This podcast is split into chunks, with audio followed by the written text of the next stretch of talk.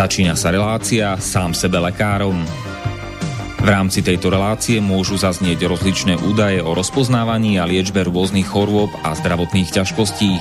Všetky takéto údaje sú určené výlučne pre vašu informáciu a nesmú byť chápané ako lekárske odporúčania. Ak máte akúkoľvek akútnu či chronickú chorobu alebo iné zdravotné ťažkosti, s ktorými si sami neviete dať rady, obráte sa prosím na kvalifikovaného a skúseného odborníka, ktorý bude môcť individuálne určiť, v čom tieto choroby a ťažkosti spočívajú a ako by ich bolo možné odstrániť či vyliečiť. Nič také však nemusí účinkovať na diaľku, teda bez toho, aby vás kompetentný odborník videl a osobne vypočul a vyšetril. Preto je dôležité osobné odborné poradenstvo, ktoré vám môže ušiť liečbu na mieru podľa vašich potrieb, životného štýlu, životného rozpoloženia a ďalších individuálnych daností. Nie je však v silách ani moderátora, ani hostí tejto relácie predvídať všetky okolnosti, ktoré by mohli konkrétne vo vašom prípade nastať a vyčerpávajúcim spôsobom ich v rámci relácie popísať. Zároveň moderátor a hostia tejto relácie nemajú nejakú kontrolu nad tým, či budú ich slová presne zapamätané, správne pochopené a bezchybne uplatnené. Zároveň vôbec netušia, kto všetko túto reláciu bude počúvať a teda nemajú nejakú možnosť individuálne podľa potreby zasiahnuť a diagnostiku či liečbu vhodne upraviť. Zároveň sa lekárska veda prudko vyvíja a každý týždeň sú zverejňované nové a nové vedecké štúdie, z ktorých niektoré prinášajú úplne zásadné nové poznatky, rozširujúce ľudské poznanie alebo vyvracajúce doteraz prevládajúce domienky. Zároveň je človek tvorom omylným a aj napriek všetkej poctivej, úprimnej a svedomitej snahe o plnosť, pravdivosť a bezchybnosť poskytovaných informácií sa môže pomýliť. Preto to všetko nie je mysliteľné, aby moderátor či hostia relácie sám sebe lekárom na slobodnom vysielači niesli akúkoľvek hmotnú či nehmotnú zodpovednosť za prípadné škody, ktoré si poslucháči môžu privodiť neúplným zapamätaním, nesprávnym výkladom či nevhodným uplatnením vo svojom živote tých údajov, čo v tejto relácii odznejú. Z toho však vôbec nevyplýva, že by sme si za svojimi slovami nestáli, ale len to, že keď nemáme právo osobným zásahom ovplyvniť diagnostiku či liečbu daného jednotlivca, logicky nesmie byť od nás požadovaná osobná zodpovednosť za to, čo nemôžeme nejako ovplyvniť. Počúvate Slobodný vysielač. Pekný večer, milé dámy, vážení páni, vítajte v relácii Sám sebe lekárom číslo 294. Ak počúvate túto reláciu v premiére naživo, tak máme dnes eh, nedelu 28. 11. roku pána 2021, 11. teda studenia, novembra alebo listopadu. No a všetko dobré prejme. Na Slovensku k meninám dnes eh, večer všetkým Henrietam, Gerhardom, Tristanom, Desdemonám a Etam, Eta ako tá značka elektrospotrebičov. No a už o pár hodín, teda v pondelok 29.11. všetkým Vratkom, Saturnínom a Zajdám. No a do Česka vše dobré k svátku dnes večer, všem Renem a zítra všem Zinám. Moje meno je Marian Filo a mojim dnešným hostom je po 33. krát v tejto relácii magister Peter Tuhársky. Vítaj, Peťo. Príjemný dobrý večer aj poslucháčom. No a hlavnou, ale nie jedinou témou tejto relácie je COVID-19 dvojbodka očkovať či uzdravovať. no, čo máš nové, Peťo, za ten čas, čo sme sa na posledy videli? Nejaké nové dieťa napríklad sa ti narodilo? O ničom takom neviem. tak nie tebe, ale niekomu inomu sa narodilo. ale to, to 33. jubileum v tejto mm. relácii, relácii mi pripadá celkom celkom také okrúhle. Hmm. Um, vôbec sa mi to nechce veriť. Kým neuvidím ten zoznam, neuverím. A to ešte A... si mal neviem koľko relácií s Norom Lichtnerom. Áno. E, informačných vojen a ešte aj u Borisa Koronyho si bol a sekund, nesekundovať oponovať, oponovať uh, profesorovi sociálnej práce Svetozárovi Dluhovúdskému C, kandidátovi vied No a, a tak, takže už máš toho za sebou dosť. Už si normálne ostrelaný rádiový alebo rozhlasový vlk. Alebo Diskutér. veterán. Host, ostrielaný host. No, nového je toho dosť za ten čas. Si čo... pa- pamätá, ty určite si musíš pamätať, že to nie je prvýkrát, čo si bol proti profesoru Dlhovodskému no a ten prvýkrát bol na vtedy ešte STV, teda Slovenskej televízii a tam ešte teda akože kvázi z divackého hľadiska mal profesor Dlovský návrh, lebo režia mu proste dala asi tak, neviem, 5 až 10 krát viac času než tebe. No ale odtedy si pokročil, takže chválim ťa. Tak, no. naposledy, naposledy sa už profesor Dlohúcky stiažoval, že vraj mal nedostatok času, hoci ho mal dosť, ale A to pochopil... Sa aj, to sa aj predtým stiažoval aj v tej STVčke. Áno, áno, to, na to sa štandardne stiažuje, ale pochopil, zrejme je dostatočne seba kritický na to, že pochopil, že z PR hľadiska to naposledy prehral. Teda akože tvrdo. No to, to ja neviem posúdiť. No, hovoril to aj Boris Korony a hovoril to aj ten, kto ho pozval a kto je pro-očkovací a to je psychiatr Ludvík Nabielek, takže bol sklamaný z toho, ako reagoval profesor Dlhovský. No, pravdepodobne už naozaj poslednom a nielen ostatnom dueli s tebou, lebo on už moc nevystupuje. Také som sa dopočul, že oh, teraz neviem, či prekonal, alebo minimálne teda mal a asi podstúpil operáciu ako nádoru na mozgu a tak, takže mm, no. Takže nič zlému neprajem, je to tiež človek, aj keď teda na opačnej strane barikády. Ale raz som mu napísal kmenina a bol akože milo potešený, normálne tak akože pookrial, vieš, že Možno sa mu nevybavilo, že k tomu to praje, ale... Nie, nie, nie, nie vážne. Ako, hej, hej, ako vedel, však vedel, kto som. Však, neviem, či si spomínaš, ja som mal s ním mať duel u Borisa Koronyho ešte pár mesiacov predtým, ako bol založený Slobodný vysielač na rádiu Lumen. Hmm. A on to odmietol, že som nie. Tak bol jeden týždeň, bol on a ja som tam volal ale to som sa nechal zblbnúť. Že? Nechal, e, akože uznávam, že on je z PR hľadiska celkom dobre nácvičený a ja som vtedy ešte tiež nebol ostrieľaný, ešte som nebol moderátorom Slobodného vysielača, keďže ten ešte neestvoval. A, takže to som ako trošku spackal. Ale potom ten týždeň na to, keďže pán profesor nechcel duel, ale Boris nastrihal nejaké z tej relácie s ním, nejaké kúsky a mi to predhadzoval, ako keby to bol duel, ale ja som na to odpovedal. A, a akože bola to dosť to ľudia chválili, akože tú, tú reláciu, tú druhú. Takže ne, nechcem sa nejak vystatovať, ale taký je fakt. No, no a no, ja, ja mám také podozrenie, že toto bola jedna z kvapiek, ktoré e, pos, poslúžili ako zamienka na vyslovene, že vyhadzov Borisa z Radia Lumen. Nie, on mal síce narvaš už aj predtým akože niečo, ale toto asi prispelo k tomu. Tak, tak, pozdravujeme do Radia Lumen na Kapitulskej 2, myslím, že sídle. Pozri, ja to takto beriem uh, od začiatku, že do diskusie nejdem s tým, Eh, aby som riešil nejaké PR otázky hmm. A neriešim ani tak eh, prvotne, že proti komu alebo s kým, a to je otázka úhlu pohľadu. Dneska sa diskusia berie skôr ako, že proti komu ideme diskutovať. To je podľa mňa veľká chyba. Uh, diskutovať treba s niekým a ja som sa snažil len predložiť svoje názory a svoje informácie, ku ktorým som sa dopátral. Nič viac, nič menej. A e, tento postup e, si myslím, že je správny a uh, hodlám v tom pokračovať. To je akože na jednu stranu chválihodné, že ako ti ide o pravdu a ideš akože poctivo potom a neriešiš nejaké, že to si čo o to myslí, ale proste dôležité tá pravda.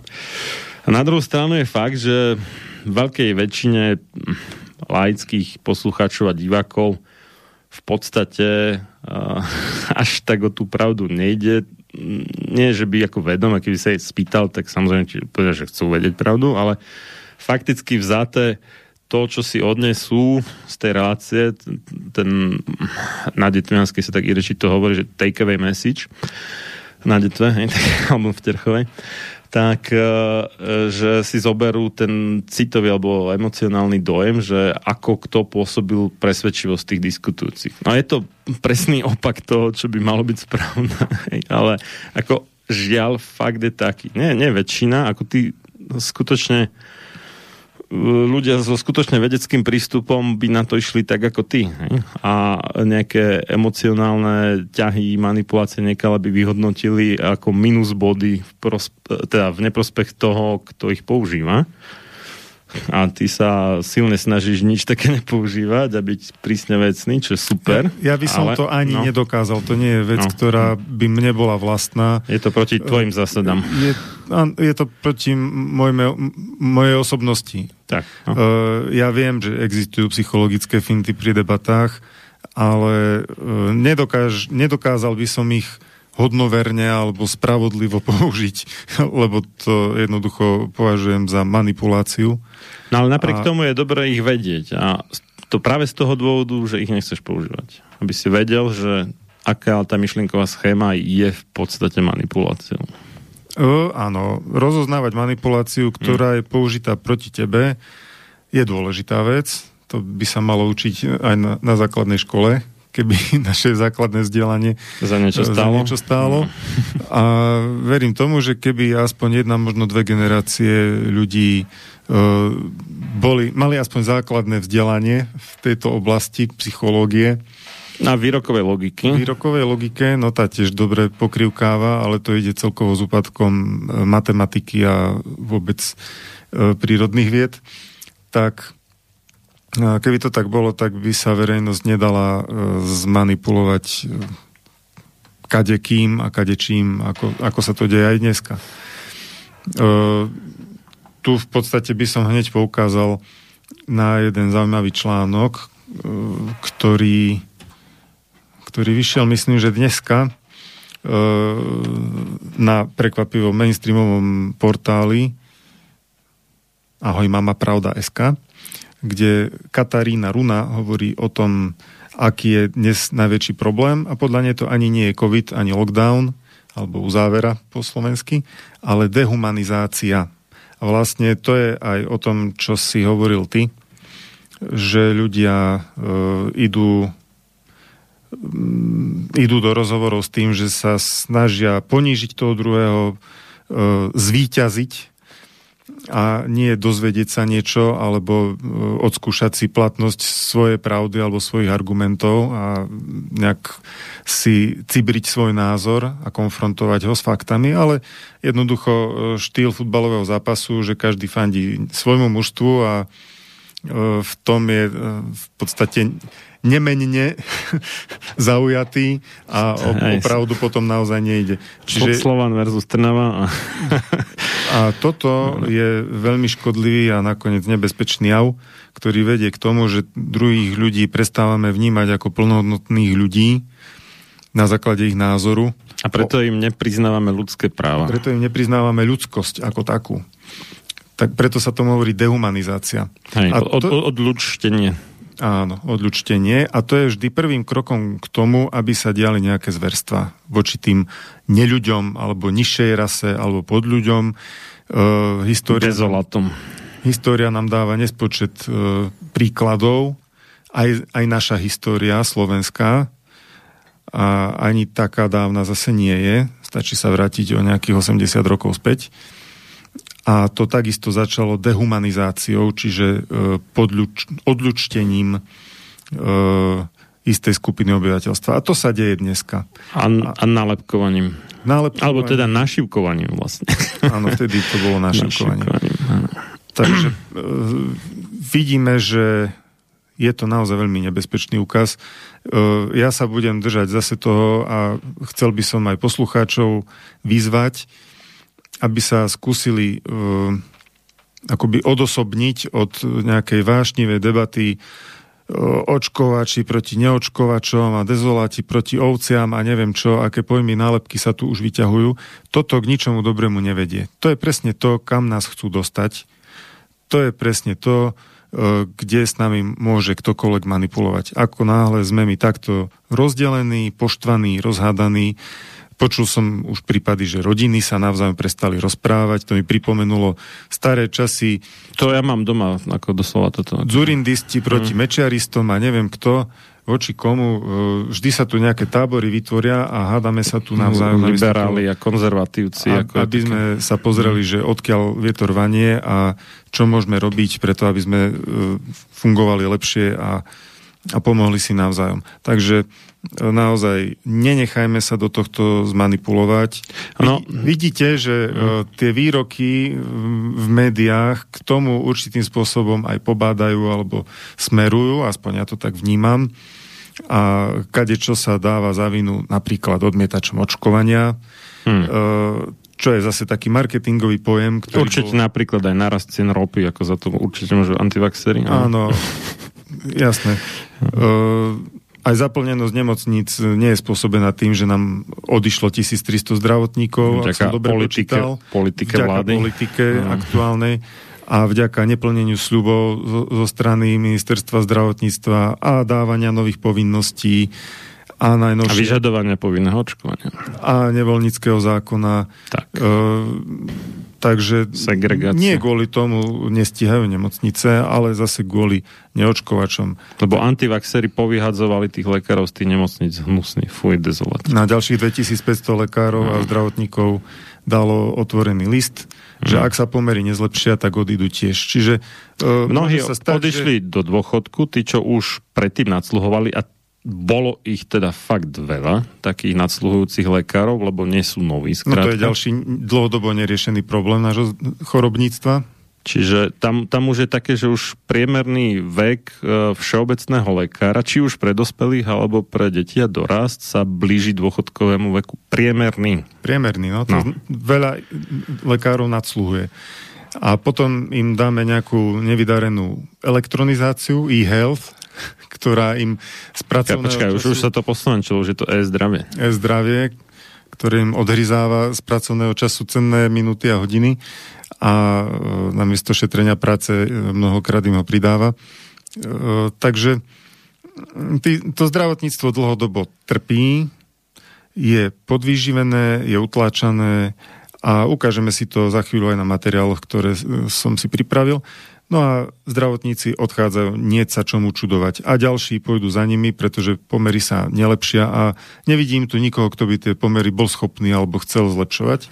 No tak, tak chcú navoziť Ukrajincov, však jak to robí aj e, dopravná spoločnosť Arriva a Deutsche Bahn Company, teda ako cerská spoločnosť nemeckých štátnych železníc Arriva prevádzkuje autobusové linky prímestské donedávna teda v Nitre alebo Nitrianskom kraji, v Michalovciach, novšie už na Liptove a Orave a najnovšie v Bratislavskom kraji, kde teda majú takú zlú povesť strašnú, že sú psí na tých vodičov, takže tam moc ľudia nechcú robiť ako šoféry alebo teda vodiči autobusov.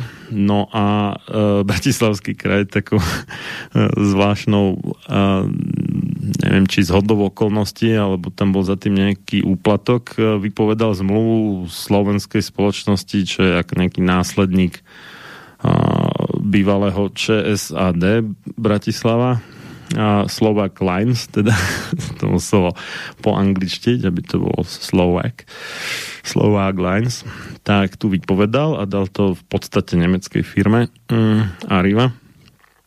No ale tretina spojov uh, nebola skrátka, odkedy to prevzali, lebo nemali dosť šoférov. no a uh, o nich je známe, teda, že sa snažia navoziť Ukrajincov a tí Ukrajinci vraj, nie všetci samozrejme, tam netreba hádzať všetky do jednoho vreca, ale niektorí, že jazdia úplne šialene, akože 80 cez obec a podobne, sa stiažovali niektorí miestni, ja teda nebývam v Bratislavskom kraji, ale v rámci diskusí som počul takéto uh, skúsenosti, takže uh, Ukrajincami sa snažia niektoré nemocnice zaplátať teda nedostat, uh, nedostatok slovenských lekárov, možno aj zdravotných sestier, to neviem. A čo som sa tak rozprával s ľuďmi, nedávno som bol v Michalovciach, tak e, zatiaľ síce netvoria väčšinu, ale ich podiel postupne narastá. Takže hm, už, už aj mainstream priniesol také otázky, že ako je možné, že v tomto roku pri 259 pacientoch na plúcnej ventilácii je zdravotníctvo v koncoch, keď pred rokom obslúžilo 400. To je pokles o tretinu v podstate. No a tisíc plúcnych ventilácií bol nakúpených a drá väčšina z nich leží na sklade nepoužité. Lebo chýba personál. Tak. A to je chyba. Čoho alebo koho? No, vládnej politiky. No, no a druhým takým vecou, na ktorú sa prakticky nepoukazuje, aj keď uh, už uh, občas sa nejaké lastovičky ukážu, tak to je liečba. Uh, a to konkrétne včasná ambulantná liečba. Uh, a touto, touto problematikou som sa teraz trošku viacej zaoberal, takže sa podelím. A napísal som o tom uh, zase článok do časopisu Dieťa, ktorý vyjde teraz na začiatku decembra, takže tam si to nájdete e, aj so zdrojmi, kto by mal záujem. No a ohľadom liečby sa e, pravidelne ozýva napríklad doktor Mesik, ktorý tvrdo kritizuje e, neliečenie pacientov vo včasných štádiách ochorenia a v podstate, keď som sa pozrel na tie materiály, ktoré má ministerstvo zverejnené ohľadom liečby, tak obávam sa, že musím mu dať za pravdu. Takže vychádzame zo stránky štandardné postupy SK, ktorá je v gestii ministerstva zdravotníctva. Tam sú zverejňované v podstate záväzné postupy, ako má vyzerať liečba. A je tam sekcia COVID-19 a pod ňou je som zdravotník, som pacient a cestovanie, udelenie výnimky. Keď si otvoríme e, časť pre zdravotníkov a chceme tam e, v sekcii pre postupy pre ambulancie e, sa pozrieť, čo teda tie naše ambulancie všeobecných lekárov, ale nielen všeobecných, môžu a majú robiť vo veci covidu, tak je tam asi 16 dokumentov a väčšina z nich rieši byrokraciu. E, toto je podľa mňa ako malý vesmír, v ktorom sa, taký malý fraktál, v ktorom sa odráža celé naše zdravotníctvo.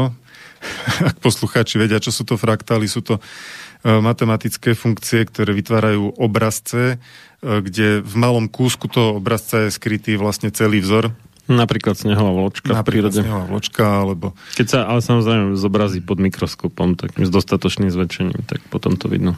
Áno. Čiže e, keď sa pozrieme na tie štandardné postupy pre ambulancie, tak tam je samé vykazovanie, usmernenie, e, preukazovanie, odosielanie, testovanie. A liečbe sa tu venujú no, povedzme, že tri dokumenty. A prvý, na ktorý natrafíme, sa nazýva, prečítam, mm-hmm, Starostlivosť o pacienta s ochorením COVID-19 v ambulancii všeobecného lekára, pomlčka Cesta pacienta z dňa 17.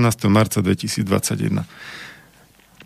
Cesta pacienta, to je, to je dokument, keď sa na, je to vlastne jednostránková schéma, podľa ktorej by mal zrejme všeobecný lekár postupovať.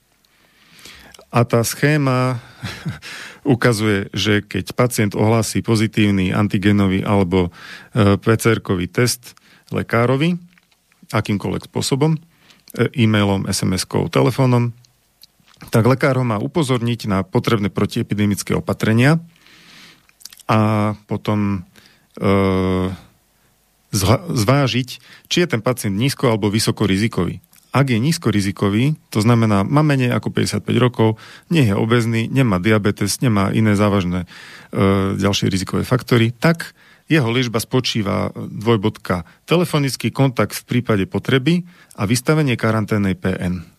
Tu sa schéma končí pre nízko rizikového pacienta.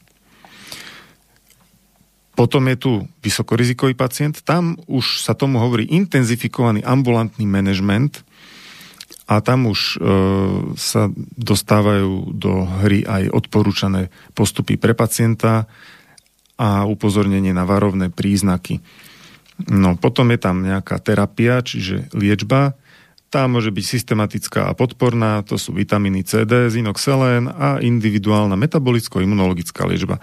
Potom môže byť špecifická liečba, ktorá by mala už spočívať na mm, potrebách konkrétneho pacienta a zasahovať konkrétne e, sféry príznakov ochorenia a jeho rizik, čiže monoklonálne monoklonálne protilátky, nízkomolekulový heparín, kortikoidy, kyslík. O týchto veciach si povieme viacej, ale princíp je ten, e, keď sa na tú schému pozrieme, tak pre väčšinu pacientov, ktorí sú v nízkom riziku, vlastne táto schéma neukazuje žiadnu liečbu. E, potom je tu ďalší zaujímavý dokument, ktorý pribudol len v piatok, v tejto danej verzii, predtým nebol vôbec dostupný na stiahnutie, vždy to hádzalo chybu servera. A ten dokument sa nazýva Štandardný postup pre poskytovanie zdravotnej starostlivosti vo všeobecnej ambulancii pre dospelých počas pandémie COVID-19. No a tento dokument je trochu obsiahlejší, ale zase väčšinou sa riešia v ňom organizačné veci, ale v prílohe sa zaoberá aj liečbou.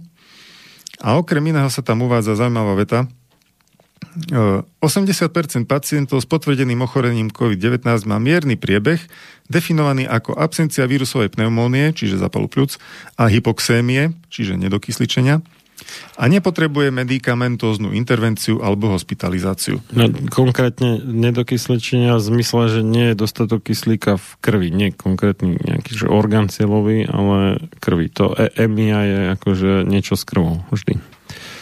Áno. Čiže tento, tento dokument potom podrobnejšie stanovuje, kedy sa majú nasadiť tie niektoré prvky špecifickej liečby.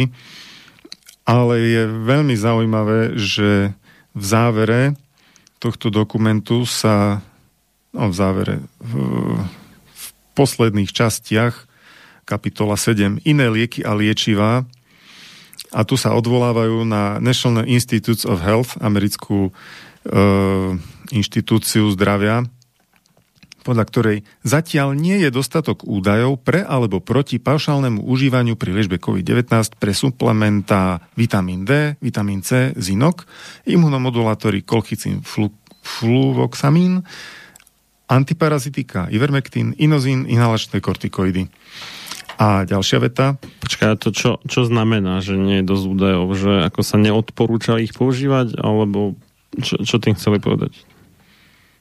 To je dobrá otázka. V prípade Ivermectinu vyslovene píšu, že neodporúčajú používať Ivermectin u žiadneho pacienta s COVID-19, nezávisle na dĺžke trvania symptómov a závažnosti ochorenia s výnimkou klinických skúšok. Uh-huh. A zdôvodnenie? Chýba. Sú tu citácie uh, tých stanovisk Svetovej zdravotnej organizácie, Európskej liekovej agentúry. Dobre, čiže e- eminence-based medicine, nie evidence-based Áno, medicine. eminence-based medicine. Čiže, ECDC, pre... CDC, všetci zhodne tvrdia, že Ivermectin nie. Tým pádom naše ministerstvo zdravotníctva Čiže me- medicína založená na autorite, nie na dôkazoch. Hoci sa všetci oháňajú akože teda medicínou založenou na dôkazoch, ale realita je presne opačná. To je ako ten oxymoron, teda protikladné spojenie, alebo vnútorne protikladné slovné spojenie, dôverujú vede. To ako to milujem, to, to, to je, alebo vedcom, to je jedno. to je úplne úžasné, pretože veda je o všetko možnom, len nie o viere. sú dva úplne odlišné svety. A Čiže e, vedu treba robiť, treba bádať, treba zisťovať, skúmať, štatistiky robiť, spochybňovať, prehodnocovať a tak ďalej, ale rozhodne nie veriť, respektíve dôverovať. A oni hovoria, že dôverujem vede. A teraz, keď dôverujem vede, tak som správny chlapík. Keď nedôverujem vede, alebo vedcom, tak som dezolát. No, uh, je tu viditeľný podľa mňa rozpor medzi týmito dvoma dokumentami pochádzajúcimi z tej istej stránky, dokonca z tej istej sekcie stránky, že kým e, schéma cesta pacienta, ja by som to nazval slovenská cesta pacienta, e, tam sa aspoň pre vysokorizikových pacientov pripúšťajú aspoň tie vitamíny C, D, zinok, selen a potom nejaká ďalšia e, špecifická terapia, tak v tomto dokumente jednoducho pre vitamín C, D, zinok nie je dosť dôkazov pre alebo proti paušálnemu používaniu. Čiže No, tak pokiaľ sa... nie je dosť dôkazov proti, tak by sa to v zásade mohlo, ne? A... Minimálne pokiaľ pacient s tým dá informovaný súhlas. Uh, ja tomuto princípu nerozumiem. Pretože vitamíny C, D, minerál, zinok, selén, stopový prvok, to sú, uh, to sú veci, ktoré nikomu pri normálnom dávkovaní neublížia. Sú podstatné pre činnosť imunitného systému, pre činnosť metabolizmu a neviem si predstaviť dôvod, pre ktorý by ich pacienti nemali užívať. Mne to znamenie, že kto, aké sú tie údaje proti. Kto, kto by, aký údaj proti mohol dať na stôl, aby niekto neužíval vitamín D alebo vitamín C. To sú veľmi, veľmi vzácne e, metabolické alebo iné ochorenia, kde sa vysoké dávky týchto vecí neodporúčajú, ale tie dávky, ktoré odporúčajú tieto bežné protokoly proti COVID-19 nie sú také vysoké. A u nás aj tak lekári také vysoké, pre nich vysoké dávky vitamínu ani nezvyknú odporúčať. Čiže prečo by to pacient nemal užívať je záhada. Je tu ešte tretí dokument, ktorý je zase iný. A ten dokument E, sa nazýva mm, ten je v sekcii, e, že som pacient. A e, nazýva sa Pokyny pre pacientov a príbuzných ochorenie COVID-19. Je to zase jednostránkový dokument s troma stĺpcami, kde už sú aspoň pomerne zrozumiteľné inštrukcie pre pacienta, ktoré má dodržiavať. A to sú napríklad, dodržiavate karanténu, píšte si poznámky o zdravotnom stave, merajte teplotu dvakrát denne, merajte saturáciu 2-3 krát denne, merajte tlak a puls dvakrát denne, majte pripravený zoznam liekov, ktoré užívate, hovorte o svojom stave s rodinou, pravidelne vetrajte v domácnosti, v rámci rodiny pravidelne kontrolujte svojich príbuzných. No, to sú veci, proti ktorým ťažko niečo namietať. E, sú tu potom podrobnejšie inštrukcie, ako sa má merať saturácia, a e, ďalšie všeobecné odporúčania. Dôležitý je pitný režim, ľahká vyvažená stráva, zvýšiť príjem ovocia zeleniny, dostatok odpočinku. Mm, potom e, sú tu také mm, taká babská medicína, e, na plný nos sú voľnopredajné spreje do nosa, na bolesť hrdla sú tu pastilky. Myslíš, že ako to je slanú vodu, hej, predraženú? Asi. Uh-huh. Uh, pastilky na cmulanie proti bolestiam hrdla a voľnopredajné lieky na kašel toto ja až tak nepovažujem za liežbu takého ochorenia, ako je COVID-19 e, na teplotu paracetamol, acilpírin a podobne. Čo je kontraproduktívne. No a, uh-huh. a potom konečne podpora imunity. Vitamín C 2 gramy denne rozdelené do dvoch, troch dávok. Vitamín D 1000 akože keď si chorý, tak máš mať 2 gramy. Ne? 2, 2 gramy by teoreticky mohli stačiť pre 50 kilovú ženu, keď je zdravá. Ale... Áno, k tomu sa dopracujeme. Zinok 10 mg za deň. E, ja potom e, ukážem, že ako sa k tomuto majú iné protokoly zo sveta, aby sme uh-huh, si, uh-huh. si urobili nejaký obraz. No a potom sú tu inštrukcie, kedy svojho lekára určite kontaktovať a to je samozrejme pri obdržaní pozitívneho výsledku testu. Pri telesnej teplote nad 38 stupňov, trvajúce viac ako 3 dní, to už sú várovné príznaky. Bolesti na hrudníku, prikašli, zhorčujúce sa dýchanie, to by malo nasvedčovať zrejme zápalu pľúc. E, zhoršený príjem tekutín na stravy, znížené množstvo moču, zhoršovanie stavu napriek domácej liečbe, a kedy volať záchranku. Pocity nedostatku vzduchu, zadýchanie sa pri bežných aktivitách, ako je pohyb domácnosti, rozprávanie, telefonovanie, pocit tlaku na hrudi, vykašľávanie krvi, bledosť, modré pery, oximeter opakovanie ukazuje hodnotu po 92, pri chronickej obštručnej chorobe pľúc pod 88. Pozor na správne meranie. Pocit na odpadnutie, zmetenosť, strata vedomia. No, to je percento, ne? V oximetri. Áno. Percento tej ako nejakej optimálnej hodnoty. No, čiže máme tu zhruba tri dokumenty od ministerstva zdravotníctva, ktoré e, sú dosť, okrem tohto pre pacienta, tak e, tie pre lekára dávajú veľmi slabé informácie, čo ten pacient vlastne má robiť. A aj to je vlastne obmedzené na nejaké vitamíny. A aj tu sa vlastne dokumenty rozchádzajú v tom, že či ich vôbec dávať a v akom množstve toto, tento dokument pre pacientov je paradoxne jediný, ktorý aspoň stanovuje nejaké dávkovanie toho vitamínu C, D a zinku. Ostatné materiály... Čiže inak majú voľnú ruku tí lekári. Teda, hm. No, mohlo by sa to aj tak chápať. E, vidíš, toto mi nenapadlo. Môžu dať kľudne 1,5 gramu vnútrožilne, teda intravenózne, na 1,5 gramu na kilo telesnej hmotnosti a deň, ako docent Terek. No. Môžu, ne? Zase. V podstate máš pravdu. No. Dúfam, že to takto ostane a, a lekári budú mať voľnú ruku aj naďalej. No druhá vec je, že veľká väčšina to nevie a nerobí. Alebo dokonca s tým osobne nesúhlasia na základe rôznych predsudkov, ktoré si už dávno vyvratil vo svojej knihe Vitamin C a megaskorbická liečba na základe tisícov štúdí, ktoré cituješ. Takže... No.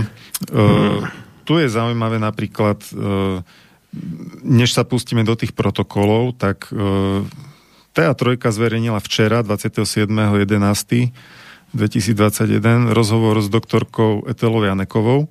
Všeobecnou lekárkou pre dospelých. A myslím, že internistka je ešte atestovaná. Môže byť. Sa nemýlim. Uh-huh. Liečba covidu v ambulanciách, respektíve nemocnice sú na pokraji. Žolikom by mohlo byť posilnenie ambulantnej starostlivosti no, nenazval by som to žolík, ale základ. A doktorka Janeková sa tam poradila o svoj postup, ktorý ona uplatňuje v ambulancii. Myslím, že to tiež stojí za zmienku. Keď sa pacient ohlási, že je pozitívny, odporúči mu hneď. To znamená, aj keď nemá príznaky, hneď mu odporúči. Vitamín C 500 mg. Je, poznámka, je to strašne málo, ale je to aspoň niečo. No tak je to, počkaj, koľko to je, je to vyše 6 krát viacej ako odporúčaná denná dávka. Tak. Uh, vitamín D 4000 jednotiek. To je také konzervatívne dobré dávkovanie podľa mňa. Aspirín 100 mg. No 4000 je, keď, ako, keď si zdravý, tak je 4000 v pohode. No, ano. keď si chorý, už by som dal viacej. Teda. No, ale v porovnaní s odporúčaním ministerstva zdravotníctva 1000 jednotiek mm. je to revolučný počin. 4000 tisíc. Potom aspirín 100 mg, ten má zmysel na zníženie zražanlivosti krvi. In, iné protokoly ho takto e, okamžite nepredpisujú až v nejakom štádiu ochorenia, ale potom už zase vo vyšších dávkach. V poriadku. Má to určitú preventívnu hodnotu proti... Má to trochu logiku, ale treba zase tiež dodať, že okrem toho vtipného Rejovho syndromu, kvôli ktorému sa neodporúča kyselina acetylsalicylová a jej soli, teda ako účinná látka aspirínu u detí, hoci to je tak zriedkavý nežiaducí účinok, že iné kvázi lieky majú oveľa viacej a častejších nežiaducích účinkov. Ale dobre, OK. Okrem toho to má aj iný v podstate nežiaducí účinok, ktorý je paradoxne vlastne žiaducím účinkom a to ten, že vypína ako keby určité časti imunitného systému, takže eh, no, ja takže keď počujem vôbec ako súčasť liečby antipiretika, teda kvázi lieky na zraženie horúčky, tak škripem zubami vždy.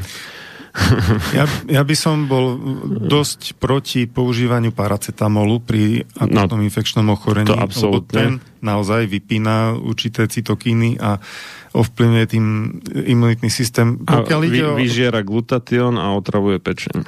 Ale pokiaľ no. ide o ten, túto kyselinu acetylsalicylov, čiže aspirín alebo anopirín, Uh, myslím si, že ten je menej, menej zlý. Menej, menej, ale aj tak je zlý. A uh, pri covide má určitú logiku v tom, že znižuje zražanlivosť krvi a tým prispieva ochrane proti Hej, len, len treba dať, že už to nie je z tej kategórie neškodných alebo takmer neškodných.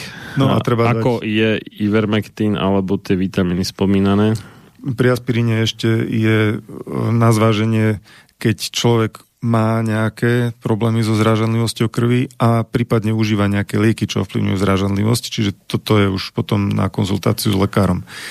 Ako varfarín, tak. A e, inak, keby niekto nevedel, tak kyselina acetylsalicylová, teda účinná látka v aspiríne, je vlastne pôvodne objavená v bylinke zvanej túžobník brestový. Čiže dá sa mm, v niektorých lepších predaniach alebo mm, dodávateľoch internetových, ako je napríklad firma Hanmus z Nitry, a objednať a teda si kúpiť e, aj v podstate prírodnú formu aspirínu by sme mohli povedať. A ešte raz túžobník brestový sa to No, nachádza sa, myslím, že aj v Brezovej kôre.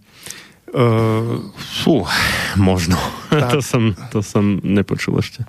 Doktor Kajnekova ešte odporúča hneď v prvom priblížení zinok 100 mg. Uh, voči tomu nemám čo vytknúť. Uh, je to zase 10 krát viacej, ako odporúča ministerstvo zdravotníctva a tých 100 mg je podľa mňa rozumnejšia dávka pri uh, potenciálnom ochorení. Zinok? Zinok. Uh, Andrej Medved teraz hovorí, že taká akože normálna, teda teraz na uh, v nedelu 28.11.2021 v relácii sám sebe lekárem číslo 293 že taká normálna dávka zinku denná je 40 mg a treba samozrejme počítať s tým aj, že človek môže aj z uh, potravy niečo získať, ako napríklad zo slnečnicových alebo tekvicových semienok, tak e, taký rozumný výživový doplnok na takú preventívne užívanie zinku je 30 e, mg. Ale uh, samozrejme, keď je choroba, ktorá si vyžaduje z nejakých dôvodov a vyšší prísun zinku, tak človek môže tých, či už sú to tabletky alebo kapsulky alebo čo, si dať aj viacej naraz, lebo niečo iné je prevencia a niečo iné je liečba už prebiehajúceho ochorenia.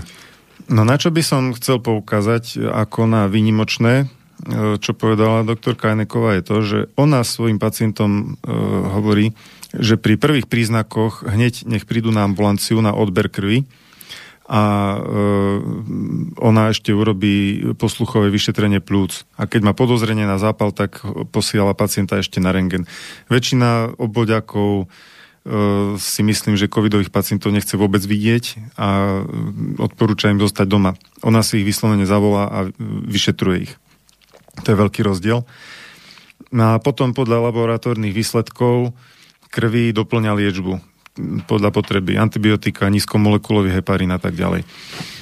Poukázala na to. To je ako namiesto toho aspirínu ten heparín, čiže proti Áno. zražaniu krvi. Áno ako, dal by sa povedať, výkonnejší liek v tejto triede. Poukázala na to, že Ivermectin už ona nepoužíva, pretože 9. septembra vypršalo povolenie ministerstva zdravotníctva na používanie Ivermectinu na liečbu COVID-19. Ale bol zaregistrovaný oficiálne štátnym ústavom pre kontrolu liečiv Ivermectin Exeltis, to Exeltis je názov firmy, ktorá ho teraz neviem, či dováža, alebo vyrába na Slovensku, asi dováža, sa obávam. Avšak je to o hodne drahšie než to, čo bolo dovezené na výnimku bývalého ministra zdravotníctva Mareka Krajčího. Údajne to má stať tak do 12 eur a balenie 10 krát 3 mg, teda dokopy 30 mg. No a, a taká akože najlepšia cenová ponuka, nazvime to. Z toho, čo dal doviesť mimoriadne krajči, tak to bolo balenie 100 tabletiek v rámci jednej krabičky, teda 100 tabletiek po 6 mg, to ten Ivermectin, Iverjon, USP, 10 krát 10 krát 6 mg, lebo tam je 10 tých blistrov sa to nazýva, to sú tie také vy, vylupovacie, tie, no, plátky, či to mám nazvať. V každom je 10 a je ich tam 10 teda v tej krabičke. No a to vyšlo, myslím, že keď to bolo ešte platná tá výnimka, teda do 8.8. Fú, to je datum. OK. A, 2021 tak uh, to stalo ani nie 30 eur, myslím, v lekárni, alebo teda, keď si to niekto zohnal. A potom, jak sa blížil koniec tej výnimky, tak tá cena stúpala. Teraz sa dá najlacnejšie kúpiť no, ale v podstate už nie v lekárni, už to je akože nelegálne, ale sú ešte nejaké zásoby nerozpredané. A nebudem hovoriť kontakty, samozrejme, nechcem tým ľuďom zle, ale hovorím, že dá sa okolo teda 40 eur za tých 600 mg a keď si to prepočítate 40 eur za 600 mg versus oficiálny z lekárne, aj to musíte mať predpis na to, a je registrovaný iba na SVRAB, takže ak ho chcete na COVID, tak je to tzv. off-label použitie, teda akože mimo príbalový leták, s čím je trošku problém, lebo môže to lekár urobiť, ale na vlastnú zodpovednosť a mnohí tí naši všeobecní lekári, či už pre dospelých alebo pre deti, dosť neradí nesú zodpovednosť za takéto veci a off-label moc nepredpisujú vieky, takže je dosť ťažké zohnať predpis na to, pokiaľ to chce mať človek akože úplne legálne a nie nejak poznámosti a tak všelijak. No a teda tam je, že 30 mg za 12 eur versus 600 mg za 40 eur, to je akože dosť veľký cenový rozdiel. No. A hlavne teraz, keď na tie novšie varianty SARS-CoV-2 už aj tá, čo to je, Frontline Critical dostaneme Care, sa, dostaneme neviem sa, čo, aliancia tých najšpičkovejších lekárov, ktorí majú výborné výsledky v liečení COVID-19 odporúča zvýšené dávky, teda už je to nejakých 0,4 až 0,6 mg na kilogram a deň namiesto pôvodných 0,2. Takže už toho teraz teda ten človek spotrebuje viacej. No, je to stále lepšie ako ten z Rakúska, čo je iba 4x3 mg za 66 eur, alebo tak nejak. Ale oproti tomu, čo bolo na ten mimoriadný dovoz, je to oho nedrahšie.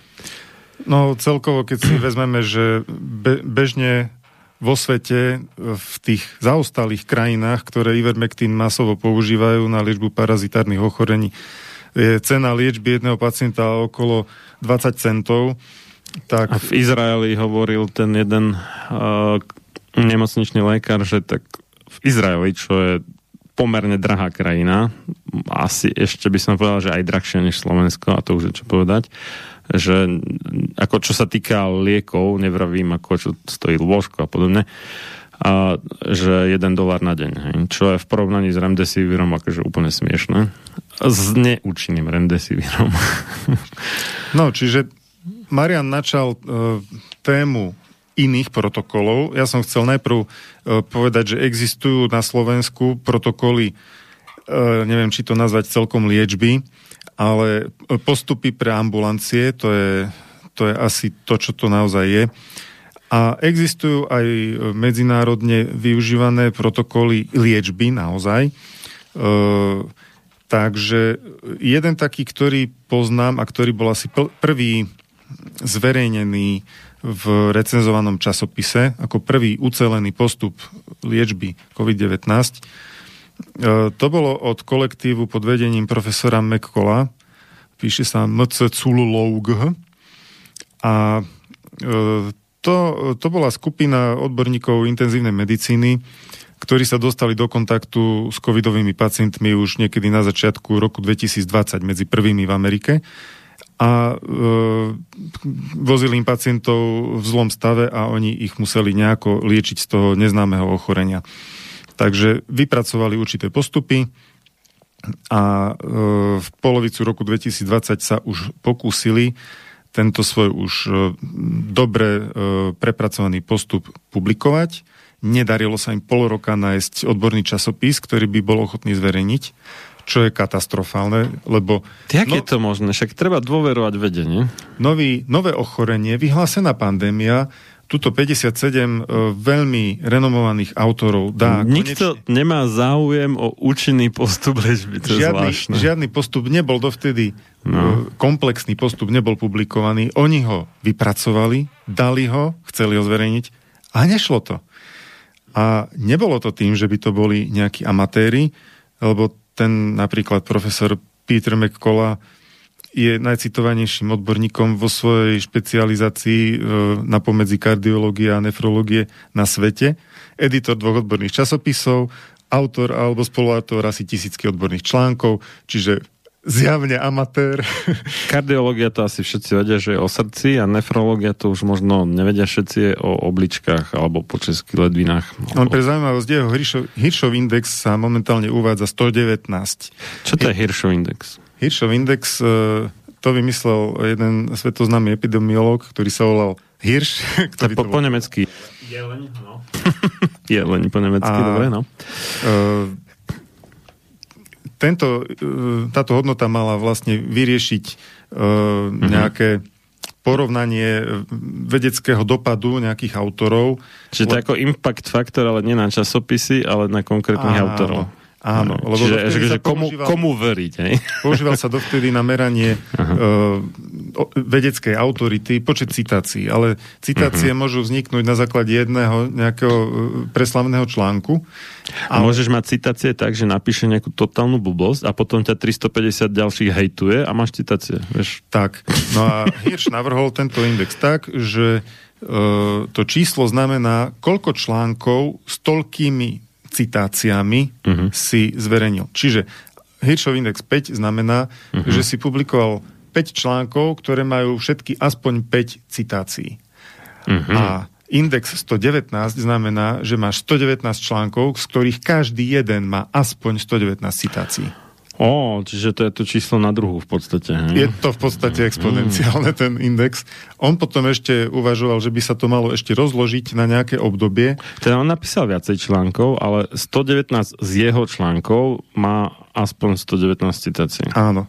Super. Takže to je... To je borec. To non je plus ako... ultra, to je svetová jednička. To je borec. Mm. Uh, pre porovnanie, len tak mimochodom, aby sme boli... Krčmery. Že, že čo to znamená? Profesor Krčmery, ktorý je často v médiách na Slovensku, uh, uznávaný odborník na infektológiu, epidemiológiu, má údajne Hirschov index 24. Čo je oproti ostatným členom konzília veľmi vysoké číslo, lebo ostatní ho niektorí majú aj jednociferné toto číslo. Takže to len ako pre, aby sme sa dali do určitého rámca, že tá, tento liečebný protokol od eh, profesora McColla pochádza od skutočných odborníkov, nedá sa im vytknúť eh, po tejto stránke nič. Sú to špičkoví veci. Takže oni sa s problémom mm. COVID vysporiadali veľmi systematickým a inteligentným spôsobom. Zvážili, že nie je registrovaný žiadny zázračný liek na COVID. A teda musel... v zmysle, že špecificky, o ktorom je vedecky dokázané, že práve ten COVID vie dobre liečiť, že to nie je nejaká symptomatická tzv. liečba, teda potlačanie príznakov. Áno, pastilky na cmulanie a, a sírupčeky na kašel.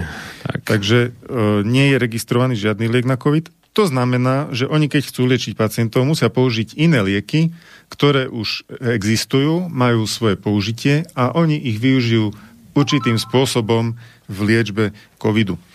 No a tým pádom si museli celý problém covidu rozvrstviť, pretože ako poznamenali v tom svojom článku, tak covid je e, komplikované ochorenie. No tam je, tam je trošku vtip v tom, že ono zo začiatku sa myslelo, že to je iba teda ako pneumonia, teda zápal plúc, alebo teda ten špecifický príznak covidu, že, že je určitý druh zápalu plúc, ale neskôr, a to sme zistili v podstate aj cez vakcíny do istej miery, sa zistilo, že ten vírus vie aj iné veci napadať, napríklad nervy, čo iné koronavírusy až tak, alebo dokonca vôbec nerobia, čo je taká zvláštnosť. Čo je možno aj jeden dôvod, e, pre ktorý niekoho napadlo, že či to nie je nejaký laboratórny experiment, taký vychytaný, ktorý získal novú vlastnosť. I, i reči to na Terchovej e, gain of function a, a teda, že to je možno biologická zbraň, možno proste unik z nejakého nepodareného pokusu z laboratória Uh, povedzme teda v tej Číne. Povedzme konkrétne toho laboratória. Po, po, povedzme, povedzme sponzorovaného americkým uh, strediskom pre potláčanie chorôb a, a prevenciu alebo predchádzanie chorobám teda. Uh, alebo nejakého národného výskumného, výskumného ústavu alergií, ktorého šéfom čírov zhodov okolností istý veľmi neznámy pán Antony Fauci v preklade z taliančiny pažerák, myslím, ak som si dobre pamätám. Dá sa to nájsť na slovnik.sk, dajte tam taliansko, slovenské a dajte si tam fauci a uvidíte, čo to v taliančine znamená. No a, a také, t- také zaujímavé zhody okolnosti. Čiže a, toto, táto vlastnosť, že napadá aj iné systémy v tele, nielen a, dýchacie cesty, čo drvia väčšina ostatných koronavírusov u ľudí robí. A znamená, hej, že ten COVID v podstate sa môže prejavovať aj inak, než uh, zapalom plúc a v tom je taký uh, ten ako keby zádrhav, alebo môže to byť také trošku trikové. Nie je to až tak uh, no, jak to povedať, zákerné alebo premenlivé ako borelioza, ale niečo tým smerom trošku, no. No súvisí to s tým, že vlastne ten jeho S-proteín uh, sa Spike via, alebo hrotový. Spike proteín sa no. viaže na, na tak rozšírený receptor ACE2, tuším, ktorý, uh-huh. ktorý obsahujú veľmi rôzne tkanivá v tele, vrátanie krvných ciev, vrátanie dokonca červených krviniek.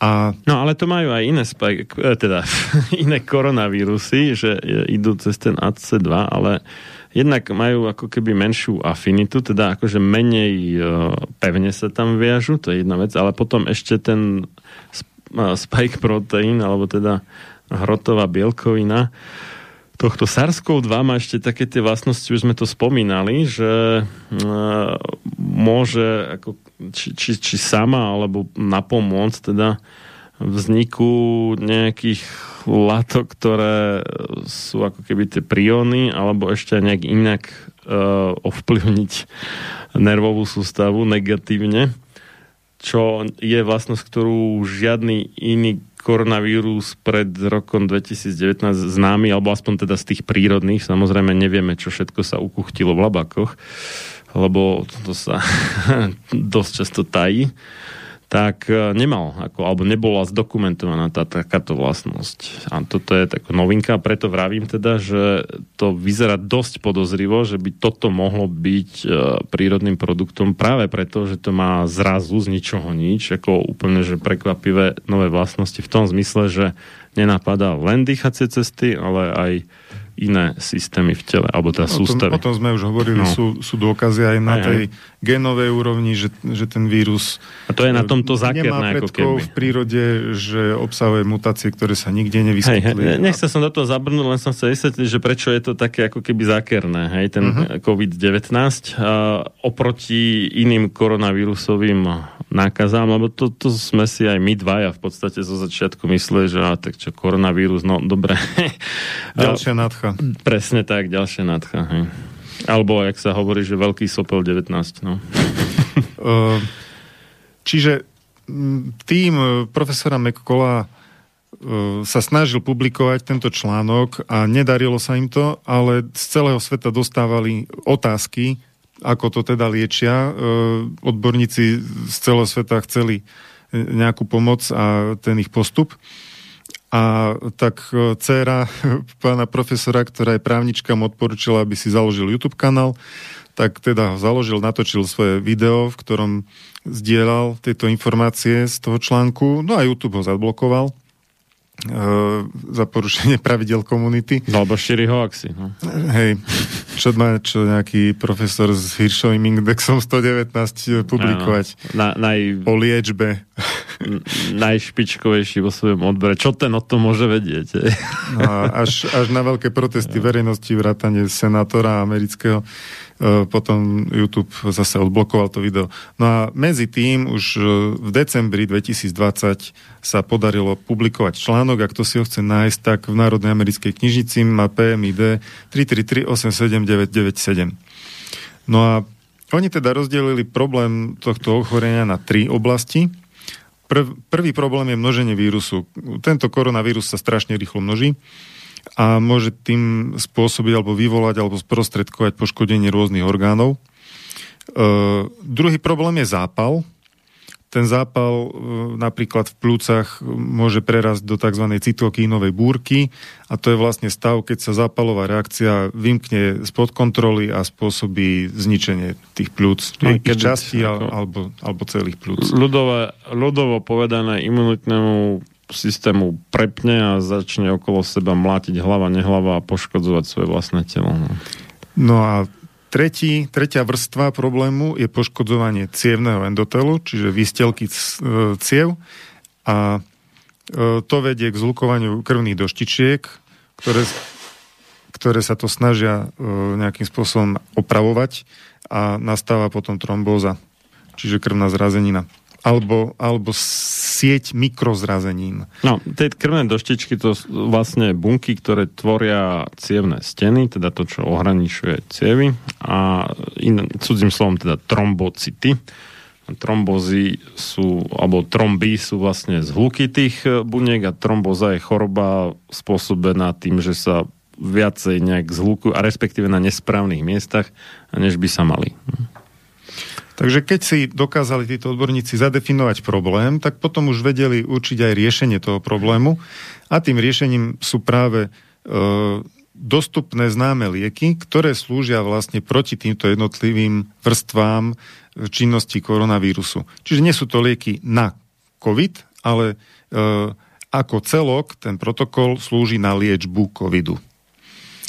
Takže... Áno, že neboli vyvíjané žiadnou farmaceutickou firmou, ani výskumným ústavom, ani univerzitou špeciálne teda na COVID, ale boli už predtým vyvinuté na niečo iné, ale dajú sa použiť u COVID. Na dosiahnutie konkrétnych cieľov e, v rámci ochorenia COVID. A tie ciele tie sú, ako som hovoril, hmm. e, zastaviť alebo spomaliť množenie vírusu, potlačiť ten zápal, a e, zabrániť poškodeniu endotelu alebo aspoň e, tvorbe tých zrazenín. Endotel je tá vystelka. Na toto zvolili určité prostriedky. No a tie prostriedky hmm. rozdelili do piatich skupín. Prvá podporné výživové doplnky, to sú tie vitamíny a tak ďalej, povieme si o nich viacej. prvky. Potom kombinovaná vnútrobunková protiinfekčná liečba, to sú prípravky, ktoré zabraňujú množeniu vírusu a tých je viacero, tiež si poviem, Ivermectin je jeden z nich. Uh, inhalačné alebo ústne kortikoidy, tie majú potlačiť zápal. Tam je aj ten budesonid medzi Áno. nimi. Uh, lieky proti zrážanlivosti krvi, uh, tie hmm. sa nasadzujú podľa konkrétneho zváženia stavu, samozrejme nie. Čiže na základe každého. laboratórneho testu? Buď tak, alebo na základe nejakých príznakov, ktoré signalizujú postup. D-dimeru. Áno, to sa dá. Ale keď nie je k dispozícii, tak e, majú tam klinické kritéria, že za takých a takých zhoršení zdravotného stavu sa nasadzujú už e, automaticky. Uh-huh. A po piaté, podporná starostlivosť, napríklad e, monitorovanie, telemedicína, e, čiže kontakt s lekárom e, cez audio, video, nejaký hovor a prípadne doplnkový kyslík. A spadá sem samozrejme aj to meranie teploty, tlaku. No, ale tým sa myslí kyslíková maska, nie umelá plúcna ventilácia. Áno, tým, áno. Len ako pod, podporná kyslíková nejaká hadička alebo okysličovanie miestnosti sú rôzne. Uh-huh, uh-huh, uh-huh. Uh, asi nás už dneska neprekvapí, že zdravotné úrady nevrejavili záujem skúmať tento protokol v klinických skúškach ale zase na tie jednotlivé súčasti e, tohto protokolu už existujú dôkazy strednej vedeckej sily, ktoré ich účinnosť alebo príspevok k liečbe potvrdzujú. E, to sú také menej rozsiahle randomizované štúdie a plus nejaké možno pozorovacie štúdie. A e, zacitujem jeden úryvok, lebo to myslím, že to e, profesor Mekola veľmi pekne vystihol. Komplexná a mnohovrstvová patofyziológia život ohrozujúceho ochorenia COVID-19 tie prvky sme si už pomenovali, vyžaduje včasný zásah, ktorý podchytí všetky súčasti tohto zničujúceho ochorenia. V krajinách, kde prevláda liečebný nihilizmus, pacienti trpia zhoršovaním príznakov a bez včasnej liečby môžu skončiť na dlhodobej hospitalizácii a zomrieť. Takže toto... Nihilizmus to je taká tá nálada, že všetko je marné.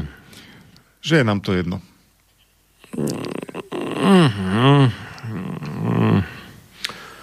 Dobre, no. No nihil znamená akože nič. Hej. To... Netreba sa tým zaoberať. To je také ako keby ničotnosť alebo niečo také. Hej. Je taká... Mm, Márnosť nad márnosť. E, je taká formulka, ktorú uh, nájdeš v mm, schválených alebo odobrených uh, knihách, niektorých, katolických hlavne, že nihil obstat, akože nič neprekáža, vieš, že to je akože schválené, že ideologicky v poriadku. Kniha, takže nihil obstat, nihil je vlastne akože nič, no.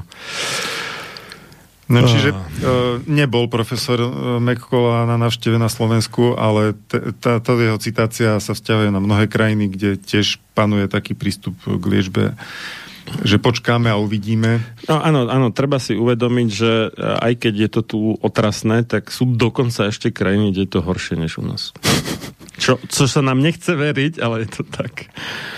No a, no, no. a tá tretia expertná skupina a druhý medzinárodne uznávaný protokol, ktorý tu mám pred sebou, tak to je tá aliancia FLCCC, Frontline COVID-19 Critical Care, e, ktorú Marian spomenul.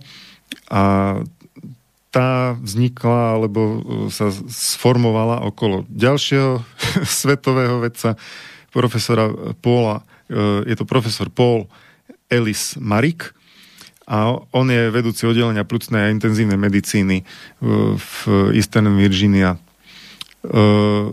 Tento vedec má za sebou vyše 760 publikácií, 45 tisíc citácií, Druhý najcitovanejší odborník na intenzívnu medicínu, jeho Hiršev index je 101. Takže opäť... Uh, borec. Borec, no. to, uh, pod, akože to neznamená, že má vš- vo všetkom pravdu za to, že má Hiršov index vysoký. Ja len... Nie, nie, to znamená, že je uznávaný, ako rešpektovaný, Áno. ako autorita na svojom poli. Nie je to nejaký konšpirátor, ktorý teraz niekade vyliezol. A Nie je to žiaden dezolat. Tak, je to vedec, ktorý je vo svete uznávaný a uh, ten tým okolo ani, neho... Ani Kotlebovský hoaxer, ako hovorí Igor. Uh, opäť, už od januára 2020 museli riešiť kritických chorých mm. na COVID-19 a vyvinuli pre, protokol EVMS a ten potom vylepšovali, vymieniali si medzinárodne skúsenosti a v apríli 2020 uh, publikovali nemocničný protokol uh, MATH plus, ako matematika plus to v angličtine, Martin Adam Tibor uh, Hedviga plus, uh, ktorý ktorí potom ďalej updateovali. Oni tieto svoje protokoly neustále vylepšujú. A na základe skúsenosti z tohto nemocničného protokolu z ťažkých pacientov potom v oktobri zverejnili protokol pre liečbu ambulantnú, domácu. A v oktobri 2020 v oktobri 2020. Hmm. A e, základom tejto včasnej liečby, dokonca prevencie, e, je ivermectin. No a v súčasnosti je už platná verzia 18 a tá je dosť výrazne prepracovaná a doplnená oproti predošlým verziám. Sám som bol prekvapený, že čo všetko sa tam zmenilo a navrhujem dať prestávku, kým sa do toho pustíme. Áno, ja som ti to chcel tiež navrhnúť, takže zahráme takú jednu peknú ruskú pesničku Pesňa pro mámu, teda pieseň pre mamu, všetkým našim mamám, aj tvojej, aj mojej, ktorá má ešte ďalší dôvod, aby jej zaznela pesnička, alebo je Katarína, ktorej bolo raz, dva, tri, pred tromi, pred tromi dňami. Aj, aj tvojej Katke zahráme všetkým Katkám, teda tiež aj všetkým mamám našim, lebo si to určite zaslúžia, keďže bez nich by sme tu neboli. No zahyň studom večným zahyň podlá duša, čo o slobodu dobrý ľud môj mi pokúša. Lež večná meno toho nech ovenčí sláva, kto seba v obeď svetu za svoj národ dáva. A ty morho, hoj morho, detvo môjho rodu, kto kradmou rukou siahne na tvoju slobodu, a čo i tam dušu dáš v tom boji divokom, mor ty len a voľne byť, ako byť otrokom. Samochalúbka. Počúvate Slobodný vysielač.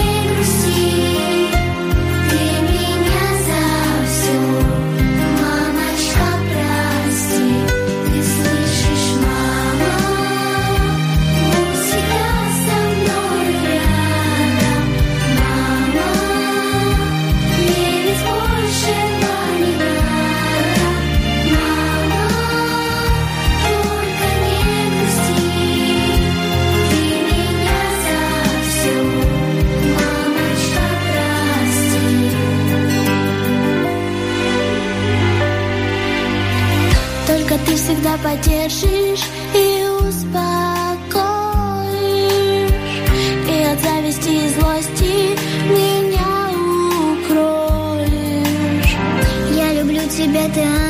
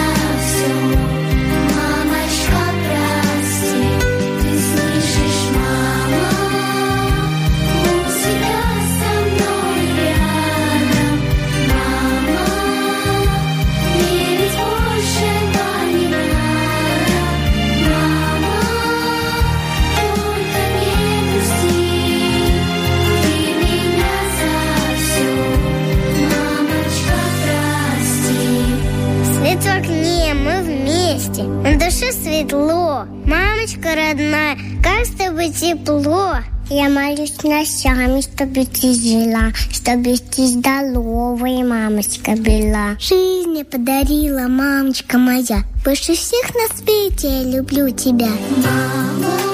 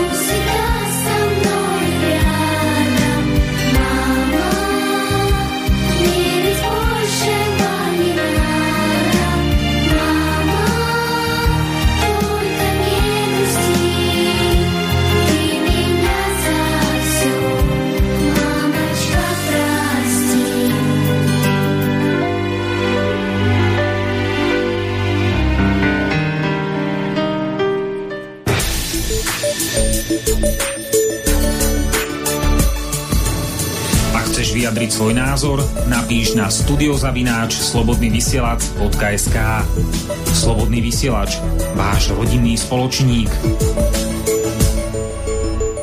Pokračujeme v relácii sám sebe lekárom. Číslo 294 na tému COVID-19, očkovať či uzdravovať.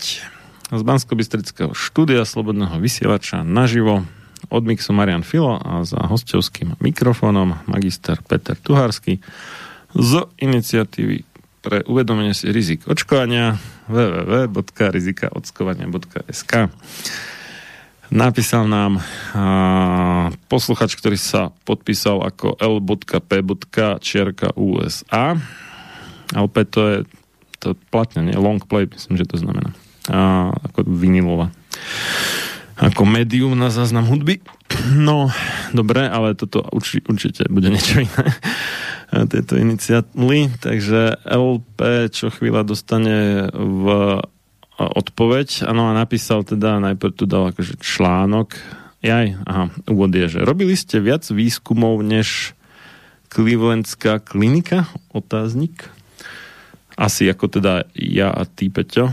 Treba dodať, že my nerobíme výskumy v zmysle, že máme nejaký labak niekde a tam niečo proste dávame do nejakej skúmavky a tak.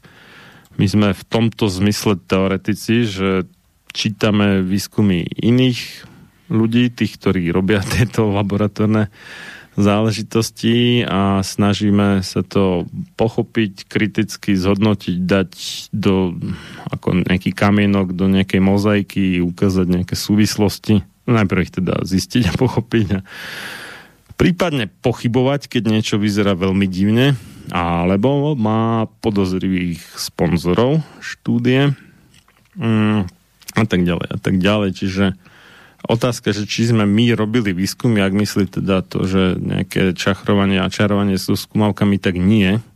To nám je jednoznačná odpoveď, že nie.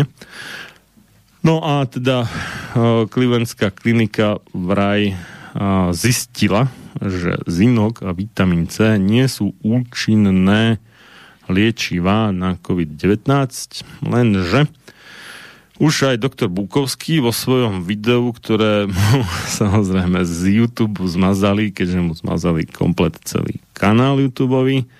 Otázka je, či tie videá má aj niekde inde, napríklad na tej svojej stránke ak jednoduché v.sk, teda ambulancia klinickej výživy SK, to som, ja priznám sa, že nepozeral, takže asi, asi nemá, možno hľada nejaký nejakú inú službu na zdieľanie, respektíve teda streamovanie, to znamená, že prehrávanie záchodu z internetu Ja by som videí. to spravil inač. Poďme na tie jednotlivé veci rovno, a... ktoré sa tam spomínajú a povieme si, že čo, čo urobili Clevelandiania zle. Ale akože rýchlo, lebo je to trošku od témy momentálne mm. asi. Či? No tak daj. no, že uh, spomína sa tam vitamín C a zinok. Uh, bola potom ďalšia spochybňovačská štúdia o vitamíne D. Tak môžeme zaradnúť tieto vitamíny pozrieť a povieme si, kde, kde soudruzi udelali chybu. E, čiže tu sme teda v kategórii tých výživových doplnkov, ktoré majú slúžiť na podporu prirodzených uzdravovacích schopností. Ich výhodou je, že sú voľne dostupné, sú mimoriadne bezpečné, keď sa dodržia nejaké základné e, pravidlá ich užívania a užívajú sa teda zvyčajne s jedlom a existuje o nich spústa literatúry. Takže pokiaľ ide o ten vitamín C, nedokážeme tu vysvetliť, na čo všetko má vitamín C vplyv a že je to základ akéhokoľvek uzdravovania. O tom sme už mali celý rad relácií. Mali takže... sme, pohľadáte v archíve. Aj sám sebe lekárom, ale aj archív informačnej vojny ešte. Protokoly, jeden, druhý, alebo ak nazveme ten slovenský tiež honosne ako protokol, tak dávkovanie sa pohybuje medzi 500 až 1000 mg dva alebo trikrát denne. E, konkrétne e, profesor Mekola sa prikláňa k tým 3000 mg denne. E, títo Clevelandiania použili až 8000, čiže 8 gramov, ale až hovorím s veľkými úvodzovkami. Pretože, ako sme si už povedali, Vstrebávanie vitamínu C je dynamické, počas choroby prudko rastie. Telo si spotrebu reguluje podľa svojho uváženia. Keď je človek chorý a vy mu naordinujete nejakú konkrétnu stanovenú dávku, tá dávka môže byť pre neho buď vysoká, alebo častejšie nízka.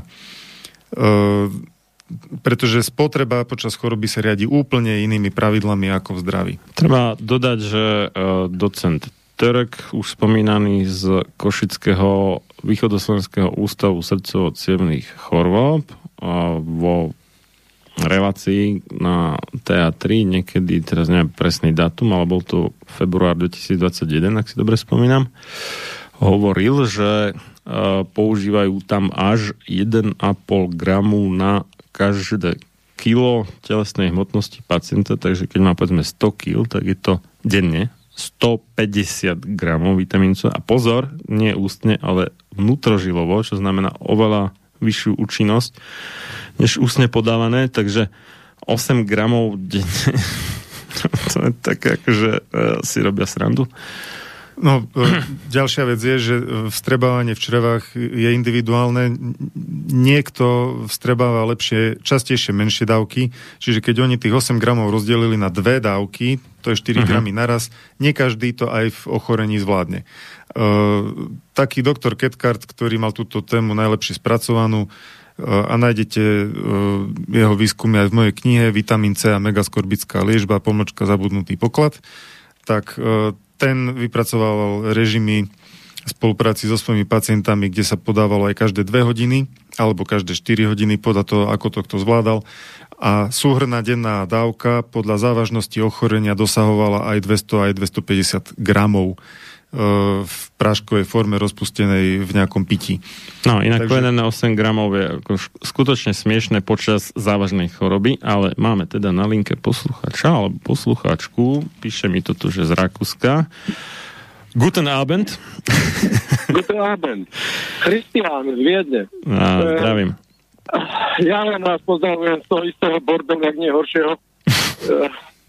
Vo Viedne a okolí. Heil COVID. Á, ja. Čo, čo ma tak z histórie napadlo, ale sa každému známe. Kedy si, keď panovníci chceli ochrániť svoj ľud pred tradičnými studmi, tak týchto tradičov chytali a po zásluhe potrestali. A vám poviem, v tomto prípade takisto, keď je maličké podozrenie, keby sa len tisícina, možno milióntina tých nákladov na ošetrovanie, vakcína všetkého, keby tí nezávislí mocní tohto sveta sa orientovali na zistenie príčin, tak za a keby odhalili prvého a nie toho najhlavnejšieho, vinného, tom, ča- v tom čase by to bola posledná vlna. Posledná na celom svete. Verte tomu. A strašne sa to prechádza ako nedá sa, nemôžeme. Potrestať, lebo ka- dnes to vypadá, ako keby nešli mocní, a to každému určite. Spolupracovali s tradičnými stupmi a hľadali od nich ešte riešenie. Viete, takže to je také, také krivé, naplné čiare a všade kolom dokola. Neviem, neviem, prečo sa nenajdu, skutočne, nejako sa. Najdu sa nezávislí, nemocní, ako nemajú taký vplyv. Prečo sa nenajdu nejaká väčšia skupina tých morálne, ekonomicky silných a vôbec akože mocných toho, toho sveta. Cez Putina, alebo ja neviem, Lukašenka, a čo až po nejakých toho Trumpa, alebo čo ja viem čo, akých Uh, no, Trump aj Putin podporujú očkovanie. No, no však ja viem, ale tak, tak práve, že, že všetci takíto, alebo aj tých Číňanov, akože niečo nezávislé od tohoto uh, riadeného bordelu. A to je, viete, no tak dobre, gate sú gate, najmocnejšie, ale však keby sa skupina v tých 30 20 nezávislých, ktorí majú trochu morálky a kresťanstva sebe, alebo aj iných náboženstiev, by sa dalo niečo robiť, ale to je úplne také nemocné, bezmocné, nech necháte. Ale verte, prvý potrestaný a konec, celým covidom. Konec, posledné, dochádza. Už by, už by, bolo, už by sa všetci zatriasli. Poviem že tu sa hľadá.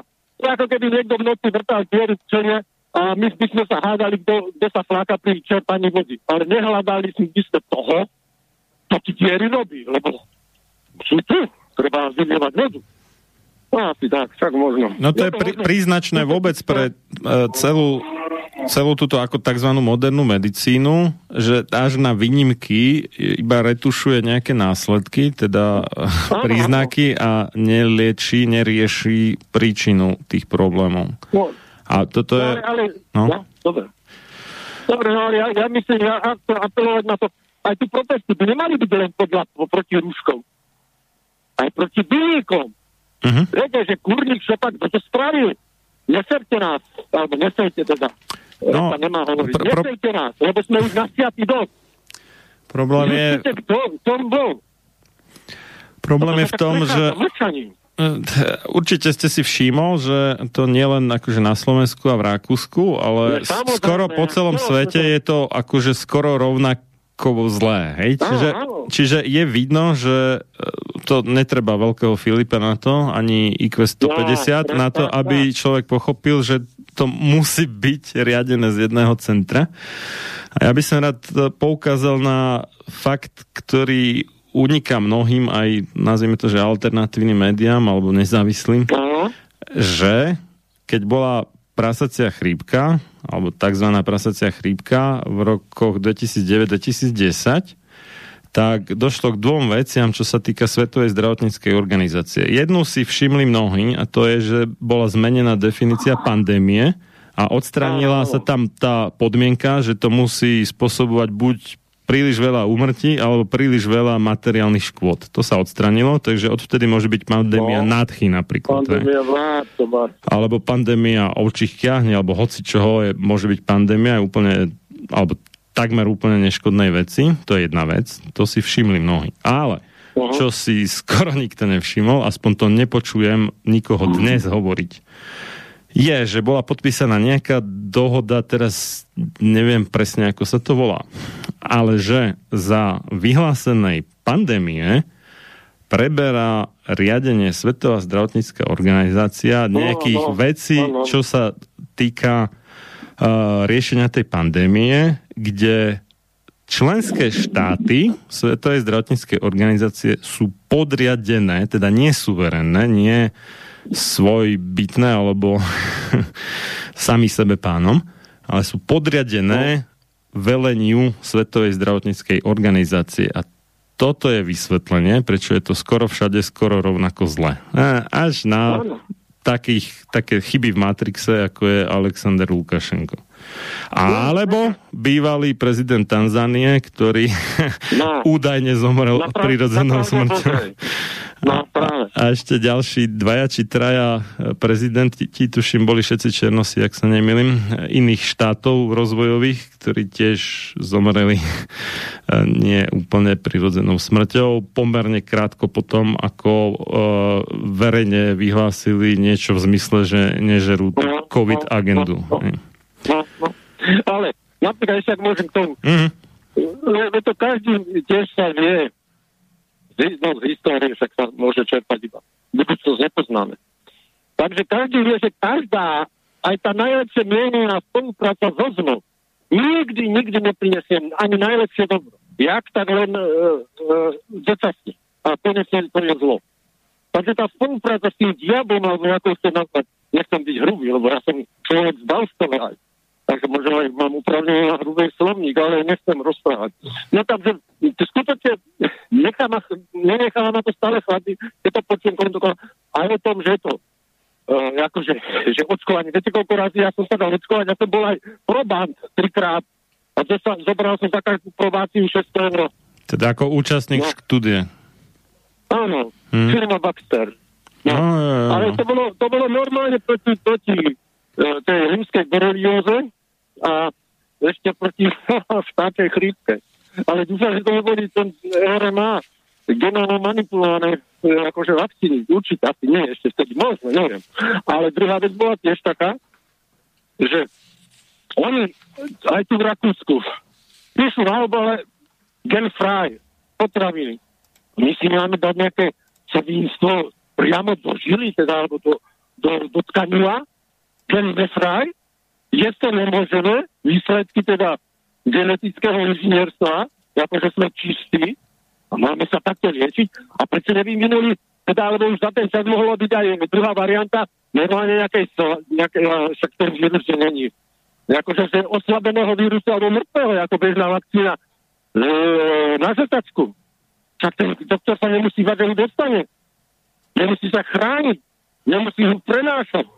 To je svinstvo na svete. Dobre, držím vás, som vás, pomor. Už Ďakujeme. Čítam, takže, takže páte hore nezdávajte, lebo, ale mňa mrzia tým, tým, tým, akože dostatočne mocní, ktorí nemajú tie noty, alebo nie sú v tom hlavnom orchestre. Však tí by mali byť tak aktívni a rúbať do toho.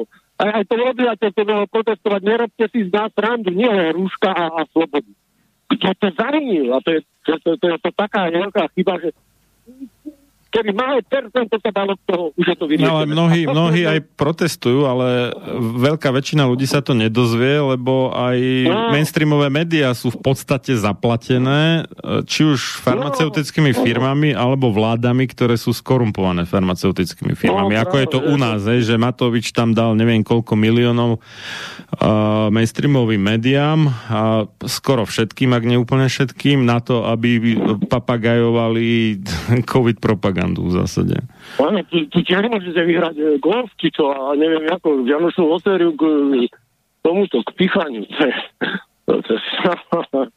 no, viete čo, ak to len by sa malo viacej, alebo aspoň percentuálne orientovať ešte ten zbytok tej morálnej sily vo svete na, na to, kto to zaviní. Čo je jedno, nech je to aj svätý Peter, aj pápež. Aj, sa teraz akože sa ospravedlňujem, že možno zraním city mnohých katolíkov, ale pápež sa celkom preukázateľne, objektívne preukázateľne podiela na, na COVID, jak to nazvať, No to už... Mm. COVID divadlo je slabý výraz, hej.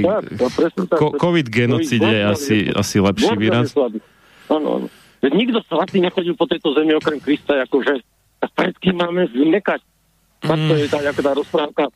To by, to by bola teologická debata, čo, čo, čo je mimo tému našej relácie, ale je fakt, že pápež propaguje očkovanie a konkrétne teda uh, vo Vatikáne bolo zverejnené, že nakúpili Pfizer, takže pravdepodobne je uh, uh, teraz neviem, jak sa to číta, Jorge, či neviem čo, Ber, Bergoglio alias František no. I, uh, očkovaný Pfizerom tiež. Áno, áno, áno. Mne teraz tiež vzdychá na kyslíku kamarát, o 6 rokov mladší, hej. Vzdychá tu toto, mám toto mm. neočkovaný. No a ja, jak toto, že sa neboja, že ho pôjdem pomstiť. Ako pozostali. Viete, mm. no však, však nech ho nenasejúta, že skutočne človek vybuchne a, a malo by byť nás viac. To sú zbytočné úmrtia, to je, to je, to je, to je horšie než koncentrácia. Mm, no, doktor Jozef Mengele by bledol závisťou pred eh, počtom skúšobných subjektov, ktoré majú dnes farmaceutické firmy. On tam mal maximálne pár desiatok až stoviek, na ktorých robil svoje pokusy a tuto uh, je povinne zahrnutých do štúdie, rozumej, eh, po, dobrovoľne povinné alebo z donútenia očkovaných už nie že milióny, ale miliardy ľudí. To je fantastické. 600 eur ako provantom patrí. Nech dajú. Teda.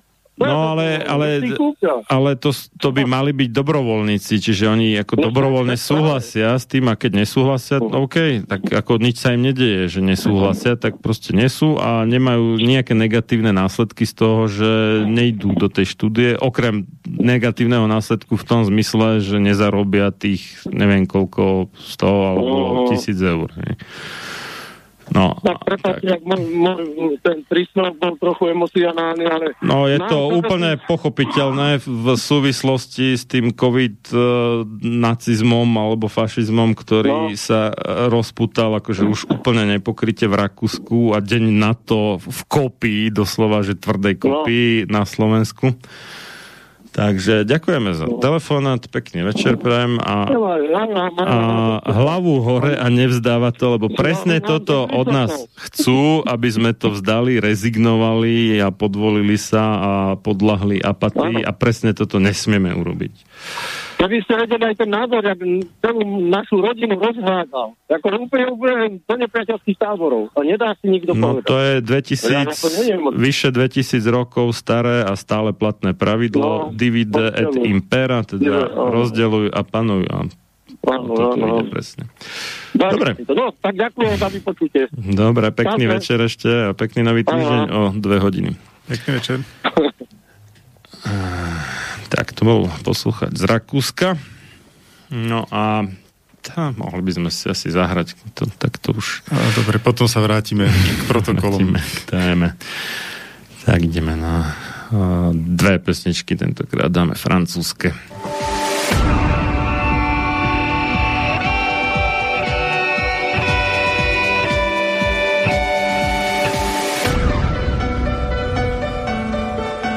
Čím národ nižšie stojí, čím hlbšie v živote telesnom je ponorený, tým menej vážnosti má sám k sebe a tým ľahšie si dá so sebou zahrávať a svoje si odnímať, ako i jednotlivý človek v bahne telesného života zaviaznutý.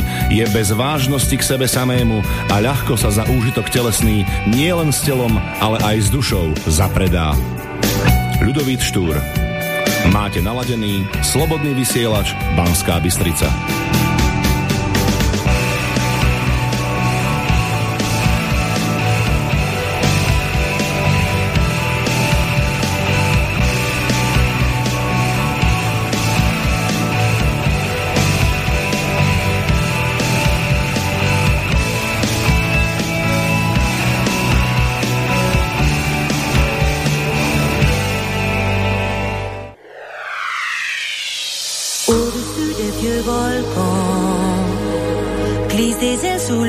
du vent. Voyage, voyage, éternellement. De nuages en marécage, de vent d'Espagnol puis d'Équateur. Voyage, voyage, vol dans les hauteurs, au-dessus des capitales.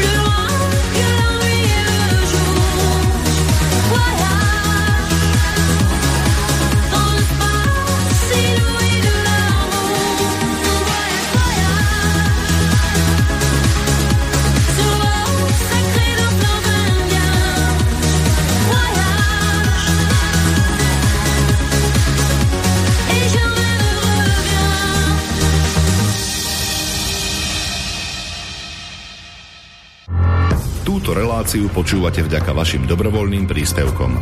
Ďakujeme za vašu podporu. Počúvate slobodný vysielač.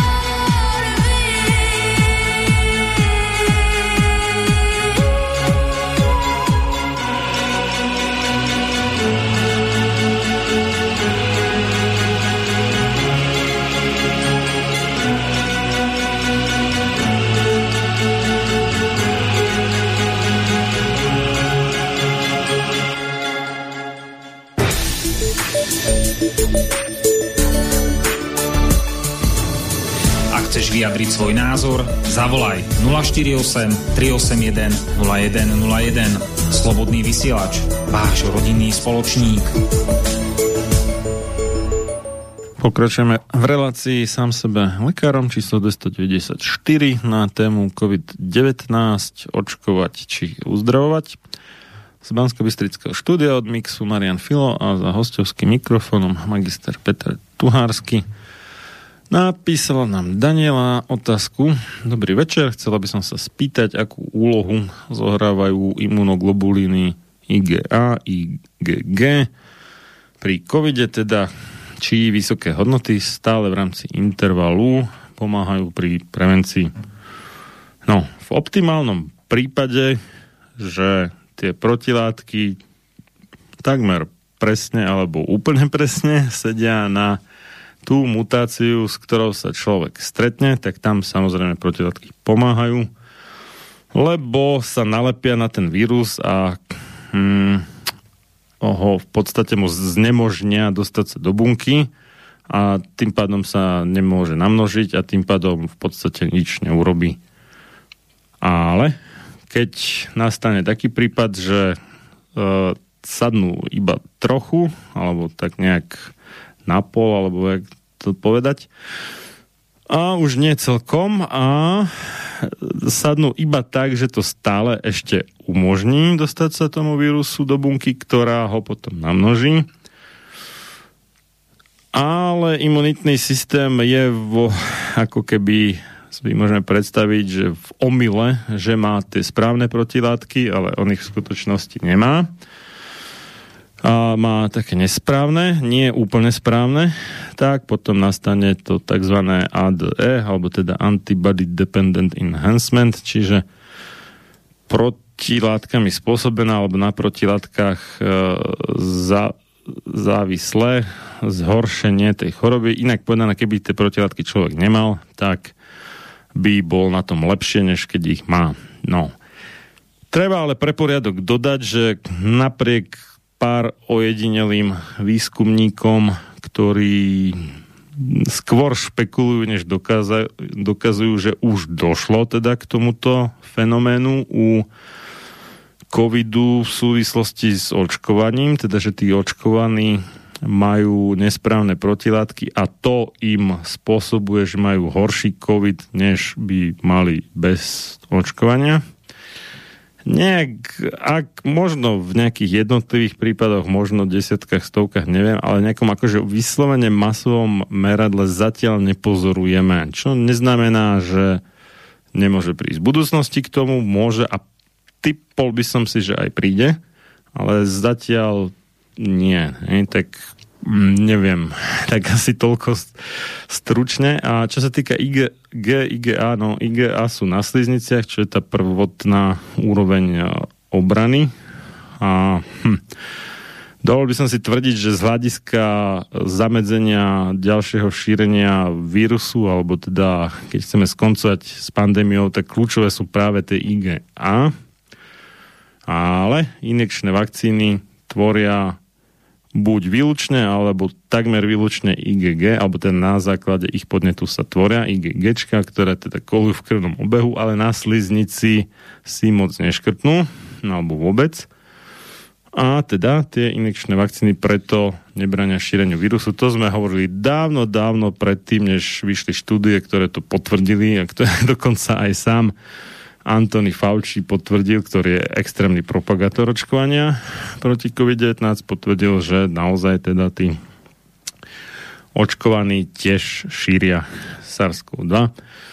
A my sme to s Peťom na základe práve tohto faktu predpovedali dlhé mesiace predtým, než to títo veci, akože povedzme, že objavili Ameriku, už to musím takto povedať. Takže áno, IGA sú dôležité pokiaľ možno správne pasujúce, ale v čom je vtip? My máme nielen špecifické protilátky, ale aj špecifické bunky, teda tie cytotoxické T lymfocyty a túto bunkovú imunitu alebo bunkovú časť alebo bunkami sprostredkovanú imunitu, nielen protilátky. Tá tiež môže byť špecifická, teda ako šita na mieru nejakému konkrétnemu vírusu, baktérií, plesní, parazitovi a tak ďalej a na tú, alebo na jej účinnosť prípadné mutácie nemajú až taký vplyv negatívny ako na tie protilátky. To znamená, mm, môže sa mutácia viac odchylovať od toho uh, tej, toho variantu alebo tej varianty uh, vírusu u bunkovej imunity než u protilátkovej imunity, aby bola ešte účinná. A toto je mm, ten dôvod, prečo veľká väčšina nakazených vírusom SARS-CoV-2. Pri najmenšom sa to týkalo toho prvého variantu, čo u nás sa objavil niekedy v marci 2020. Veľká väčšina nakazených mala tzv. bezpríznakový prebeh, respektíve e, vdychlý vírus, ale nebolo im nič. Nijak proste neboli vôbec chorí. Prečo? Pretože predtým mali sezónu predtým, 2, 3, 4 sezóny predtým, mali nákazu koronavírusom nejakým iným, ale dostatočne podobným tomu SARS-CoV-2, dostatočne na to, aby ich bunková imunita špecifická ku koronavírusom e, pokryla aj obranu pred SARS-CoV-2. No. Takže asi toľko a dávam ti slovo. Uh, áno, protilátky, uh, ako si povedal, keď sú správne, uh, tak môžu, môžu pomôcť, ale, ale sa na ne netreba úplne orientovať ako na hladinu, ako na smerodajnú, pretože tu prebiehajú už dlhší čas výskumy na Masarykovej univerzite v Brne, v centre, ktoré sa nazýva Recetox, ktorý, ktoré vedie imunolog profesor Jiří Tón. A, Vojtech Tón. Vojtech? Mm-hmm. Pardon. Ospravedlňujem sa. Ježi je Beran. uh, no. Takže uskutočňujú jednu v európskom priestore asi najväčšiu štúdiu už na 30 tisíc e, ľuďoch, ktorá sa nazýva Proseco. A uh, tam sledujú hladiny protilátok u ľudí, ktorí prekonali koronavírusovú infekciu SARS-CoV-2 bez očkovania a zistili, že tie hladiny protilátok si kolíšu podľa toho, či sa ten človek stretol alebo nestretol potom s vírusom. Čiže oni si kľudne klesajú, klesajú a potom zase dojde ku kontaktu s vírusom a opäť tie protilátky e, veľmi rýchlo narastú, čiže telo si ich vyprodukuje podľa potreby.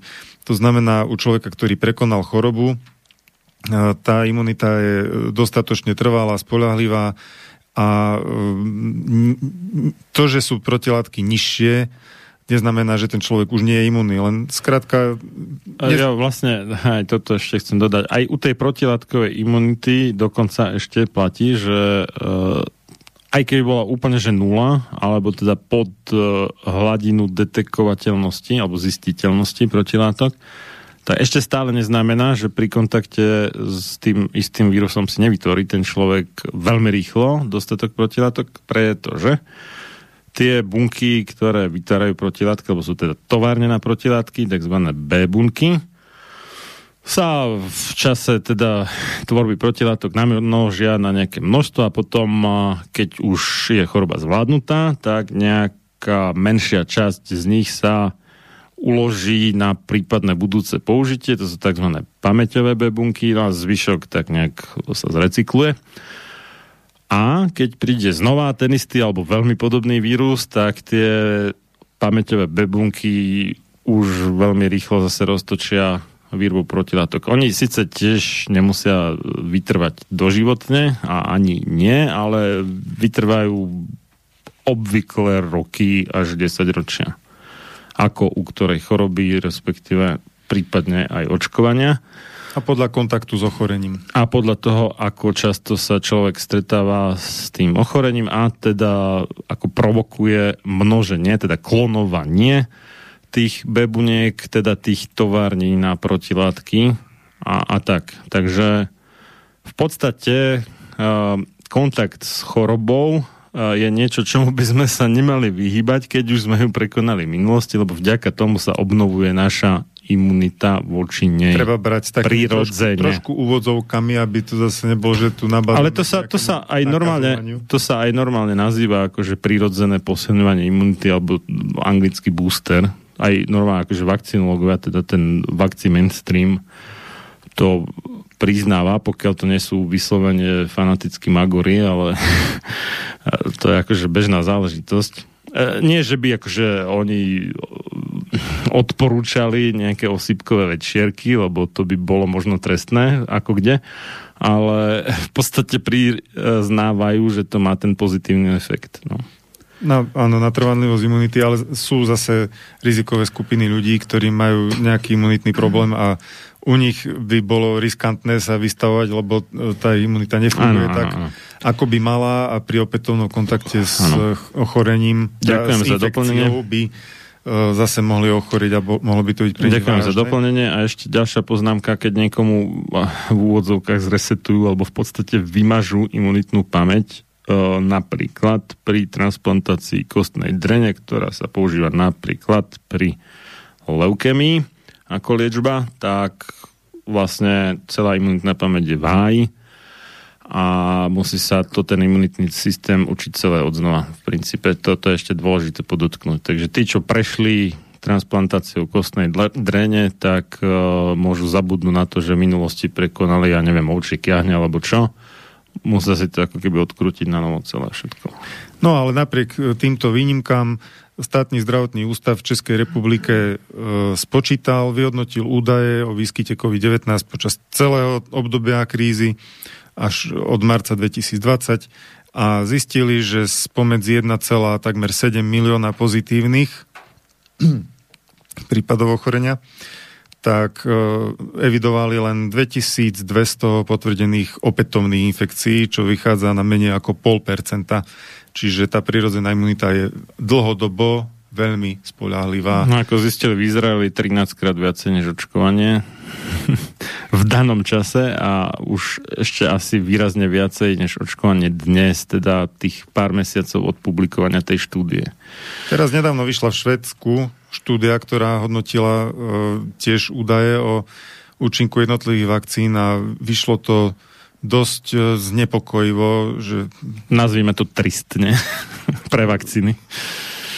V podstate no. po, s odstupom viac ako pol roka u starších vekových kategórií miestami už bol výsledok až záporný, to znamená, že mali častejšie, častejší, častejší výskyt príznakového ochorenia e, tí očkovaní, e, s tým, že ako pozitívny účinok očkovania stále zatiaľ vychádza podľa tých údajov prevencia ťažkých priebehov. Tam ešte vychádza pozitívny efekt aj u týchto najstarších, ale z hľadiska samotných ale iba, infekcií iba, je to už... Iba keď nezapočítavaš nežiaduce účinky očkovania. Keď ich započítaš, tak už je to výrazne iný pomer.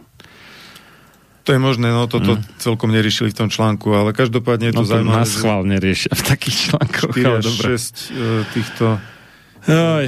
mesiacov po druhej dávke vakcíny. A ešte, ešte jednu vec náhodím, čo, čo, čo e, jeden e-mail teda od uh, už spomínaného poslucháča l.p.čierka.usa tu dodá, ja to hneď poviem po slovensky, nebudem to čítať po anglicky, že úrad dodal, že aj keď uh, hladiny uh, ivermectin alebo množstva ivermectinu schválené na použitie u ľudí ja aj dokonca, takto, a dokonca aj množstva ivermectinu schválené na použitie u ľudí môžu interagovať a, s inými liekmi, napríklad tými, ktoré riedia krv, to sme myslím spomínali, ten warfarín na toto, že tam ako treba dať na to pozor. Môžete sa tiež predávkovať ivermectinom, čo môže spôsobiť nevoľnosť, vracanie hnačku, nízky krvný tlak, alergické reakcie, ako je svrbenie, žihlavka, neviem čo všetko. A dizziness, to je čo, nie zmetenie, jak sa to volá. Á, dobre.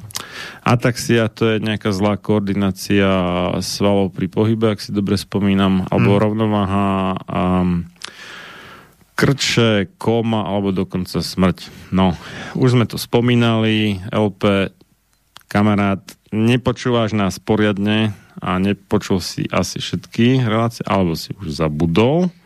Spomínali sme, že to, čo firma Merck, ktorá mala do roku 1996 patent na Ivermectin uvádza ako dôvod pre odmietnutie Ivermectinu na liečbu COVID-19. V skutočnosti nie sú, ešte raz, nie sú nežiaduce účinky Ivermectinu, ale následky náhleho pozabíjania veľkého množstva parazitov Ivermectinom ktoré, tie parazity, vypustia, alebo tým, že sa rozpadnú vďaka ivermectinu, vypustia naraz a, do či už lymfy, alebo krvi, alebo neviem kam všade, kde sú, príliš veľké množstvo rôznych toxínov, teda jedov, čiže nastane toxický šok, teda otrava, ale pozor, ešte raz, nie je to nežiaducí účinok ivermektínu, ale toho, že sa ho dá, áno, naraz viacej, ale v skutočnosti to spôsobuje tie parazity zabité, nie ten ivermektín.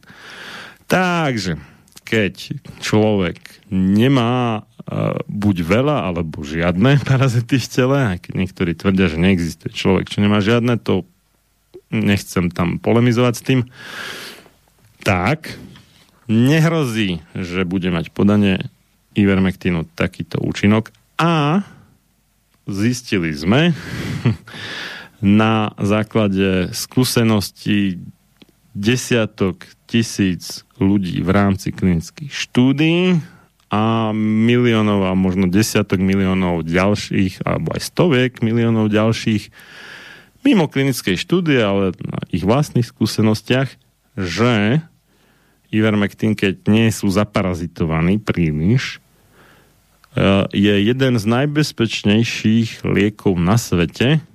A teraz pozor, mnoho, mnoho, mnohonásobne bezpečnejší než voľnopredajný, teda bez receptu dostupný, paracetamol, teda Paralen, Panadol, Coldrex a tak ďalej a tak ďalej, ktorý je najčastejším dôvodom návštevy nejakého toxikologického oddelenia nemocnice, lebo najviac zo všetkých látok, aké kedy kde existujú na svete, spôsobuje u ľudí otravy.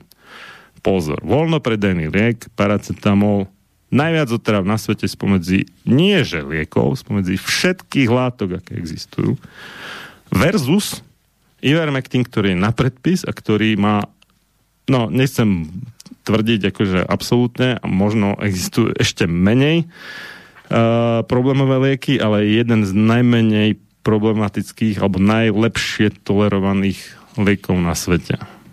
Takže jak je to dvojitý, nie že kilometr, ale svetelný rok dvojitý, milý LP. A takéto dristy ako posielaj niekomu inému, nie mne. Počúvaj poriadne, čo tu hovoríme, nielen dnes, ale aj minule, predminule, tak ďalej. Uh, archív je predsa dostupný na hard this, alebo hear, hear, hear this hearthis.at kompletný sekcia, teda sám sebe lekárom. Dá sa to vygoogliť veľmi rýchlo. Takže tak. Dobre, Pete, tak... OK, poďme. Uh, poď. Vráťme sa, aby sme trochu systému do toho dali. Bol tu napadnutý ten vitamín C a zinok. U C je situácia taká, že dávky v jednotkách gramov pri ochorení slúžia na zabránenie deficitu. Bodka. Uh, akýkoľvek účinok, ktorý chceme od neho nejaký nadbytočný alebo liečebný, vyžaduje ďaleko vyššie dávkovanie. Ono napríklad Číňania si zaregistrovali tri alebo možno aj štyri klinické štúdie už v začiatku e, koronakrízy a jasne z toho vyplynulo, oni použili dosť malé dávky, v jednej štúdii 6 gramov, v druhej 12, v tretej 24 denne v infúziách u vážne chorých. 6 e, a 12 gramové dávky nemali v podstate žiadny efekt. 24 gramové už začali mať dávky. Bolo to publikované. Mať efekt začali mať ehm, priaznivý celkom, celkom okay. dobre preukázateľný priaznivý efekt na okysličenie, na zapalové markery a dokonca aj na prežívanie pacientov, akurát, že podávali ehm, ten vitamín len 7 dní kvôli dvojito zaslepenej placebo kontrolovanej štúdii, takže nedopodávali ho až do vyliečenia a teda niektorí pacienti sa potom zrejme zhoršili a zomreli napriek tomu, že istý čas liečby dostávali to C, počas toho sa zlepšovali. E, môžete si to všetci nájsť, je to už oficiálne vypublikované PMID 334209963. E, takže tam sa začína liečebný účinok C od tých 24 gramov u vážne chorých. Ako spomínal Marian, e, docent Terek, e, ktorý je veľmi úspešný v celosvetovom meradle u, kri, u kritických chorých. Nie je to ešte na Slovensku? Nie je to ešte na Slovensku. On uvádzal e, prežívanie asi 80% na plúcnej ventilácii, ak si dobre pamätám. 85, myslím, že to až bolo. Čo iné pracoviska sú radi, ako sa mi dostalo náhodné číslo, že 50%. Oh, dobre, keď, keď to, dosiahnu. To možno svetovo, ale na Slovensku tak 10-15% už je úspech a on má 85. A e, z hľadiska toho, že poznám ešte iné práce o C, e, napríklad príkopník doktor Klener, ktorý dával 400 až 700 mg na kilogram hmotnosti 3 e, až 6 krát denne u e, vážnych vírusových ochorení a on mal výsledky ešte, ešte o mnoho lepšie a rýchlejšie. Čiže to, e, to si vieme e, preložiť až do 200, možno u pár pacientov aj viacej gramov infúzneho C denne. Čiže docent Terek ešte nesiahol na maximálne možnosti toho C, ale už to začína byť naozaj zaujímavé to, čo dosiahol. Takže to, to len taká odbočka k tej nemocničnej liečbe, ale pokiaľ ide o ústnu, spomínal som dok- doktora Ketkarta, ten ústny režim, ten sa riadi v podstate len hnačkou, e, dávkovanie každé 2 až 4 hodiny, e, nejaké dávky 2-3 gramy, koľko znesie traviaca sústava. Ak dojde k hnačke, tak sa dávky vysadza, vysadia alebo znížia, aby hnačka nebola. E, problém u covidu je ten, že E, napadá aj traviacu sústavu, čiže spôsobuje aj nevoľnosť, aj načku a to dosť e, znemožňuje užívanie vysokých dávok C. To je problém. No, takže, preto treba to dávať do žily rovno. No. E, takže v takýchto hmm. prípadoch aspoň, ak sa podarí s jedlom a s tekutinami sa to vždy užíva. Ak sa podarí dodržať aspoň tieto protokolárne e, objemy, že 1 gram trikrát denne, tak e, je to aspoň prevencia toho základného deficitu, ale netreba od toho čakať zázrak. Ale je to lepšie ako nič, pretože pacienti, čo sú v kritickom stave v nemocniciach, majú vo veľkej väčšine deficit C, keď sa tam dostanú do, do toho kritického stavu. A ešte je k dispozícii taká modernejšia verzia, tzv. lipozomálny vitamín C, ktorý pri tých tráviacich ťažkostiach môže byť ďaleko lepšie tolerovaný ako e, kyselina askorbová, prášková, čistá. Ešte nejaký, že STRC to je niečo medzi tým obyčajným a lipozomálnym CCA, nie? Áno, ale lipozomálne by som ja lepšie, bral no, za účinnejšie. Ja jasné a menej dráždi, lebo mm. aj tá čistá prašková kyselina askorba predsa len je dráždivá na žalúdok. No. E, takže kto chce viacej k tomu C, spomínal som, mám o tom celú knihu, alebo ešte je tá... Nie, že máš, napísal si o tom celú knihu. Áno, voľne dostupnú. a, na, a časopis Deťa vydal článok, ktorý si tiež viete vygoogliť, vitamín C a koronavírus. Tvoj článok. Tam sú také zostručnené tie informácie. E, varovanie, vysoké dávky C sa z princípu opatrnosti neodporúčajú pri ochoreniach obličiek spojených s tvorbou kameňov, poruchách metabolizmu železa medí, deficiencie G6PD a pozor diabetici, pretože vitamín C zvyšuje účinnosť inzulínu. A inzulínové pumpy majú niektoré e, tak jednoduchúčky senzor e, na vyhodnocovanie cukru v krvi, že si môžu pomýliť vitamín C s cukrom a ešte s zvýšiť... S glukózou. S glukózou. A môžu ešte zvýšiť dávky inzulínu, hoci tam nie je cukor, ale je tam vitamín C. No, lebo Čiže... vitamín C sa pomerne dosť podobá na glukózu a v podstate sa z glukózy aj vyrába nakoniec. Áno, aj telo si ho vyrába tam, kde vie, u tých cicavcov z glukózy. Takže toľko k vitamínu C.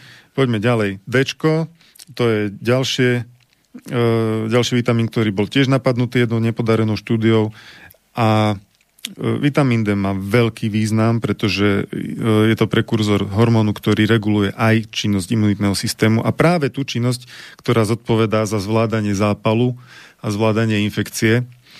A už je viacero porovnávacích štúdí, dokonca metaanalýz, ktoré vyhodnotili, že od hladiny vitamínu D v krvi dosť výrazne závisí, či človek jednak ochorie vôbec pri stretnutí s vírusom a či bude mať vážny priebeh. A dokonca teraz e, vyšla veľmi, veľmi dôležitá štúdia, ktorá zhodnotila e, tieto dáta o prežívaní e, pacientov podľa hladiny vitamínu D a vyšla im veľmi silná štatistická súvislosť a oni si to extrapolovali, ten vývoj tak, že vlastne stanovili aj hladinu nulovej úmrtnosti, teoretickej nulovej, samozrejme, vždy sa nájde človek, ktorý je tak zle na tom zdravotne, že zomrie, aj keby mal neviem koľko toho dečka. No, výnimka Ale... z pravidla, keďže v medicíne jediná istá vec je srdcová smrť a všetko ostatné je pravdepodobnostné a nie isté. Áno. No. Čiže uh, teoretická, tá približne nulová úmrtnosť by sa mala dosiahnuť podľa doterajších dát pri hladine vitamínu D medzi 50 a 60 nanogramov na mililiter, čo zodpovedá 125 až 150 nanomol na liter. Krát 2,5. Hej. Hmm. E, pre ilustráciu, e, spodná hranica normálu je 30 a horná je okolo 80. Čiže no, než normálu, odporúčených dávok. No. Odporúčané, Ale odporúčanej hladiny, hladiny tak. v krvi. Čiže, aj, aj. Uh, Čo je vlastne málo teda. Čiže hladina, ktorá je uh, protiinfekčne už veľmi spolahlivá podľa tejto štúdie, je približne v strede tohto intervalu medzi 50 a 60 nanogramov na mililiter. Uh, PMID tejto štúdie je 3, 4, 6, 8, 4, 5, 9, 6. A uh, toto uh, rozprúdilo ďalšie diskusie o vitamíne D, pretože jednak európska populácia z geografických príčin je z veľkej časti v deficite, Slovenska tiež. Tí, čo neriešia vitamín D v zimnom poloroku, október až marec, sú dosť pravdepodobne v deficite.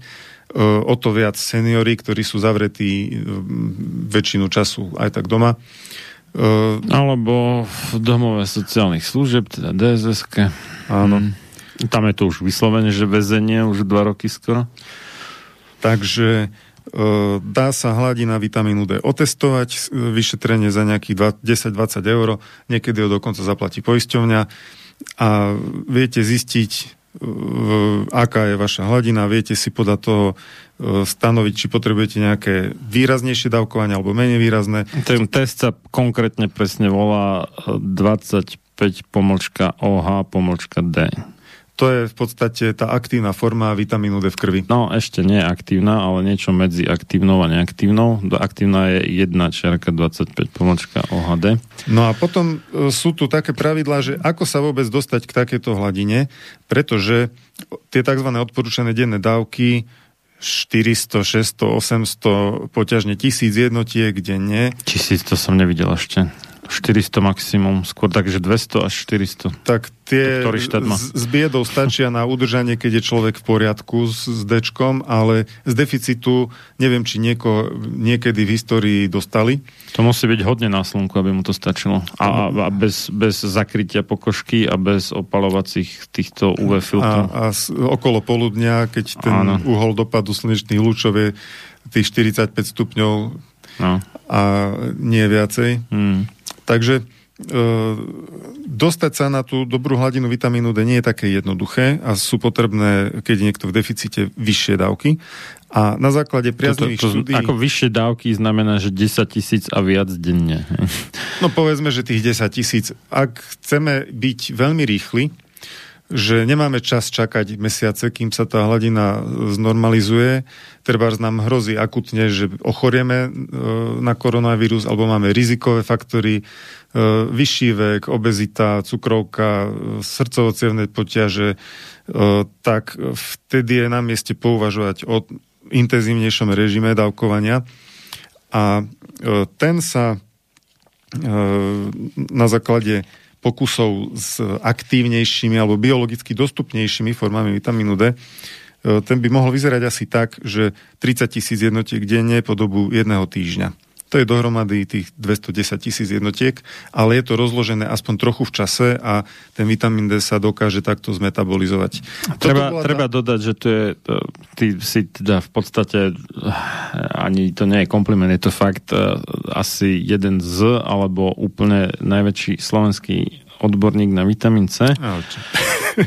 A možno na C. Ja viem, možno, ty si strašne možno. skromný a tak, ale uh, a preto o tom veľa Teoretik. hovoríš a píšeš OK, aj praktik v podstate na vlastnom, na sebe na svojej rodine, ale dobre. ale treba dodať, že tu je jeden obrovský zásadný rozdiel medzi vitamínom C a vitamínom D v tom, že vitamín C je primárne rozpustný vo vode, kdežto vitamín D je primárne rozpustný v tukoch, aj keď som sa dozvedel dnes um, v tej prvej relácii od Andreja Medvedia, že existuje nejaká špeciálna forma vitamínu D, ktorá je rozpustná vo vode, to som nevedel doteraz. Že by ten kalcifediol? Napíš Andrejovi. ja mimochodom som za mu zabudol poblahoželať predbežne k meninám, ktoré bude mať v útorok. No, dobre. Uh, ale teda keď si odmyslíme túto záležitosť alebo výnimku, tak rozpustné v tukoch v zásade znamená, že sa dajú väčšie množstva ako keby uložiť do zásoby, kdežto rozpustné vo vode nie. Že buď to nejak použijeme pomerne rýchlo, alebo nám sa to stratí, alebo rozpadne, alebo čo. Takže preto ten vitamín, u vitamínu C je dôležitejšie, aby boli povedzme, že menšie dávky častejšie, mm. když to u toho vitamínu D to nie je až tak dôležité. Presnejšie povedané, že keď človek, ja neviem, zabudne deň alebo dva, tak nevadí, keď si ten tretí deň alebo druhý dá dvojnásobné alebo trojnásobné množstvo, ktoré ako keby vynechal. Zatiaľ, čo vitamínu C by to moc nefungovalo, tento princíp. Áno, lebo sa rýchlejšie vylúčuje. Za to sa odporúčajú aspoň tie tri dávky dávky hmm. cez deň. Pri D je tá doba e, metabolizácie tej bežnej formy D3 niekoľko dní. Môže to byť až týždeň, kým sa väčšia dávka D3 e, aktivuje. aktivuje. Tak. A preto vlastne sa ani nedá čakať, e, že začína ochorenie a ja si dám teraz dečko a chcem od toho nejaký okamžitý zázrak, tak toto ano, nefunguje. Aby som Na... zajtra mohol ísť do práce. Hej. Napriek tomu uh, má zmysel intenzívnejšie dávkovanie aj počas rozbiehajúceho sa ochorenia, lebo uh-huh. je šanca, že e, za tých niekoľko dní tej choroby predsa len tá hladina stihne nastúpať uh-huh. a mhm. možno zabrániť tým nejakým zápalovým uh, problémom, ktoré by skôr vznikli... Napríklad keby, cytokinovej burke. Cytokinovej burke, ktoré by skôr vznikli, keby to dečko bolo na tej nízkej hladine. Potom je ešte potvrdené, že po, už počas ochorenia hladina dečka e, sa o mnoho rýchlejšie spotrebuje, čiže ten vitamín v tom ochorení funguje a telo ho spotrebúva. Čiže podávať dečko aj počas ochorenia vo vyšších dávkach má zmysel. A tá štúdia, ktorá ehm, akože defamovala vitamín D, to spravila tak, že hospitalizovaným dali jednu dávku 200 tisíc jednotiek. Čo je, ako už teraz teda vnímame, hlúposť, pretože e, pečeň nestihne takú dávku zmetabolizovať ani dosť rýchlo, ani dosť účinne. Z tej dávky sa možno využije nejakých 20% nakoniec, možno ani to nie. Ale čo bolo zaujímavé, aj táto štúdia potvrdila, že 89% hospitalizovaných pacientov s covidom malo deficit vitamínu D. Aj táto, ktorá bola namierená proti vitamínu, potvrdila, že tí hospitalizovaní skoro všetci majú deficit. A to taký no. deficit, že 13% tých pacientov ani po takejto megadávke vitamínu D nezaznamenalo návrat do normálu. Takže... Proste, uh, keď klameš, tak sa raz pomýliš, no, ako čo na to povedať, vieš. Tak. Uh, Takže toľko k vitamínu D. Tam treba ešte tiež nejaké upozornenia, že e, vitamín D v určitých mm, okolnostiach môže narobiť šarapatu vo vysokých dávkach a to sú napríklad hyperkalciémia, čiže prebytok, prebytok vápnika. Hmm. Potom sú tu také stavy, keď treba veľkú opatrnosť, sarkoidóza, obličkové kamene, tehotenstvo, užívanie tiazidov, a pseudohypoparatireoidizmus. No, tak... To je niečo so štítnou žľazou. Áno. E, toxicita prípadná vysokých dávok e, vitamínu D3 sa dá výrazne znížiť, ak sa súbežne užíva vitamín K2 a to 200 mikrogramov denne. A ešte horčík spomínal Andrej. Že a ešte nutný. aj horčík je dobrý, áno. Mm. K2 vlastne pomáha tomu, aby sa vápnik, ktorý sa mobilizuje e, za pomoci vitamínu D, ukladal tam, kde sa má, to znamená do kostí a nie tam, kde sa nemá. Adresy tam lepí na ne, tak si to môžeme predstaviť. bol doručený na správne miesto. Uh, samotné protokoly, uh, jednak ten FLCCC, ktorý sa volá I pomlčka MASK, ako maska plus, IMASK plus odporúča počas liečby 5000 jednotiek D denne, uh, najlepšie v tých uh, spracovateľnejších formách ako kalcitriol, alebo kalcifediol, ale na Slovensku sú... A dosť... kalcitriol to už je ten aktívny. Takže to sú... No takto, tam je dôležité povedať, že on sa, dobre hovorím, že v pečení sa aktivuje vitamín D. D, D3. No, D3 v pečení sa aktivuje a keď niekomu nefunguje pečeň tak, ako má, tak si môže dávať aj strašne veľa cholekalciferolu, teda neaktívneho vitamínu D3 a moc mu to nepomôže. A takýmto ľuďom treba dávať už rovno ten aktivovaný, teda ten 1,20. No a to je prípad e, dosť veľkej časti hospitalizovaných, Oha. lebo tá pečenie je dosť zaťažená ochorením. Napríklad ale aj antibiotikami, ktoré mnohým podávajú. Áno, a tie sú tiež súčasť protokolu. A na druhú stranu vitamín C pomáha činnosti pečenie, dokonca ju dokáže chrániť pred určitými toxickými účinkami nejakých látok. To je zase na okraj. Uh, McCola odporúča tiež 5000 jednotiek denne, uh, Ministerstvo zdravotníctva Slovenskej republiky 1000 a to, toľko asi k téme. No, tak šetríme na to vitamíne keby sme uh, radšej šetrili na testovaní. Ako, ako už povedal Marian, je to roz, vitamín rozpustný v tuku a užíva sa s hlavným jedlom, ktoré má nejaký tuk, aby sa aktivovali uh, enzymy na spracovanie tukov. Čiže so suchým chlebom to moc nepomáha. Uh, nehryzieme túto bolku, prehltáme uh-huh. ju celú počas jedla. No a niekto má kvapky niekto má kvapky, no tak tie, tie treba tiež netreba potom hrísť. tiež, tiež zajesť, aby sa uh, dobre spláchli uh, z pažeráka do žalúdka, aby neostali niekde zbytočne. Uh, Zinok, tá štúdia, na ktorú sa odvolával uh, poslucháč, tam uh, Clevelandská štúdia. Clevelandská, oni použili 50 mg glukonátu zinku. Glukonát mm. zinku je taká forma, že 50 mg obsahuje iba 7 mg samotného uh, atomárneho zinku. To je tak, tak čo, malá čo dávka. Je, čo je presne od 33 mg menej, než je odporúčaná denná dávka pri zdraví, nie to chorobe. Pre porovnanie protokoly Áno. Uh, IMASK Plus uh, uvádza 100 mg denne samotného zinku nie 7, ale 100 samotného zinku. To je približne 14 krát viac. Uh-huh. Uh, McCola 220 mg sulfátu zinku, čo obsahuje 50 mg samotného zinku. No, ale to je 7 krát viac. No. Ministerstvo zdravotníctva Slovenskej republiky sme spomínali, to je 10 mg denne, to je homeopatická dávka. A, a potom, že vraj neuznávajú homeopatiu. Počkaj, počkaj, v akom riedení teraz, vieš, oni majú tie CH a takéto riedenia všelijaké. Dobre, no. Zinok má význam pre funkcie imunity, e, podporuje celistvosť slizníc, potlača množenie vírusu dokonca. Deficit zinku je častý u dospelých a na to, aby sa lepšie e, spracoval a dostal do buniek, tomu pomáhajú ďalšie zložky týchto protokolov, okrem iného. Kvercetín. Kvercetín je prírodná látka, vyskytuje sa v plodoch niektorých rastlín, e, je zo skupiny flavonoidov a e, potlača zápalové reakcie sprostredkované cez cytokín iterleukín 6.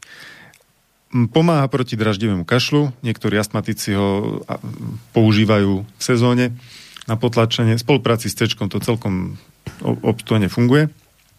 A mm. IMASK protokol odporúča 250 mg dvakrát denne pri liečbe covidu, McCola 500 mg dvakrát denne po 5 až 30 dní.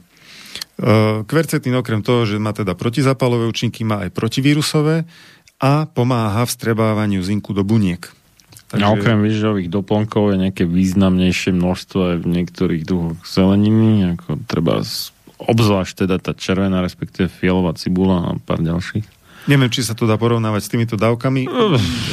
Chcel by som vedieť, aký má obsah presne tá cibula. To by ma zaujímalo. Vieš čo, každý kus iný proste. Presne Tam sa tak. to nedá tak.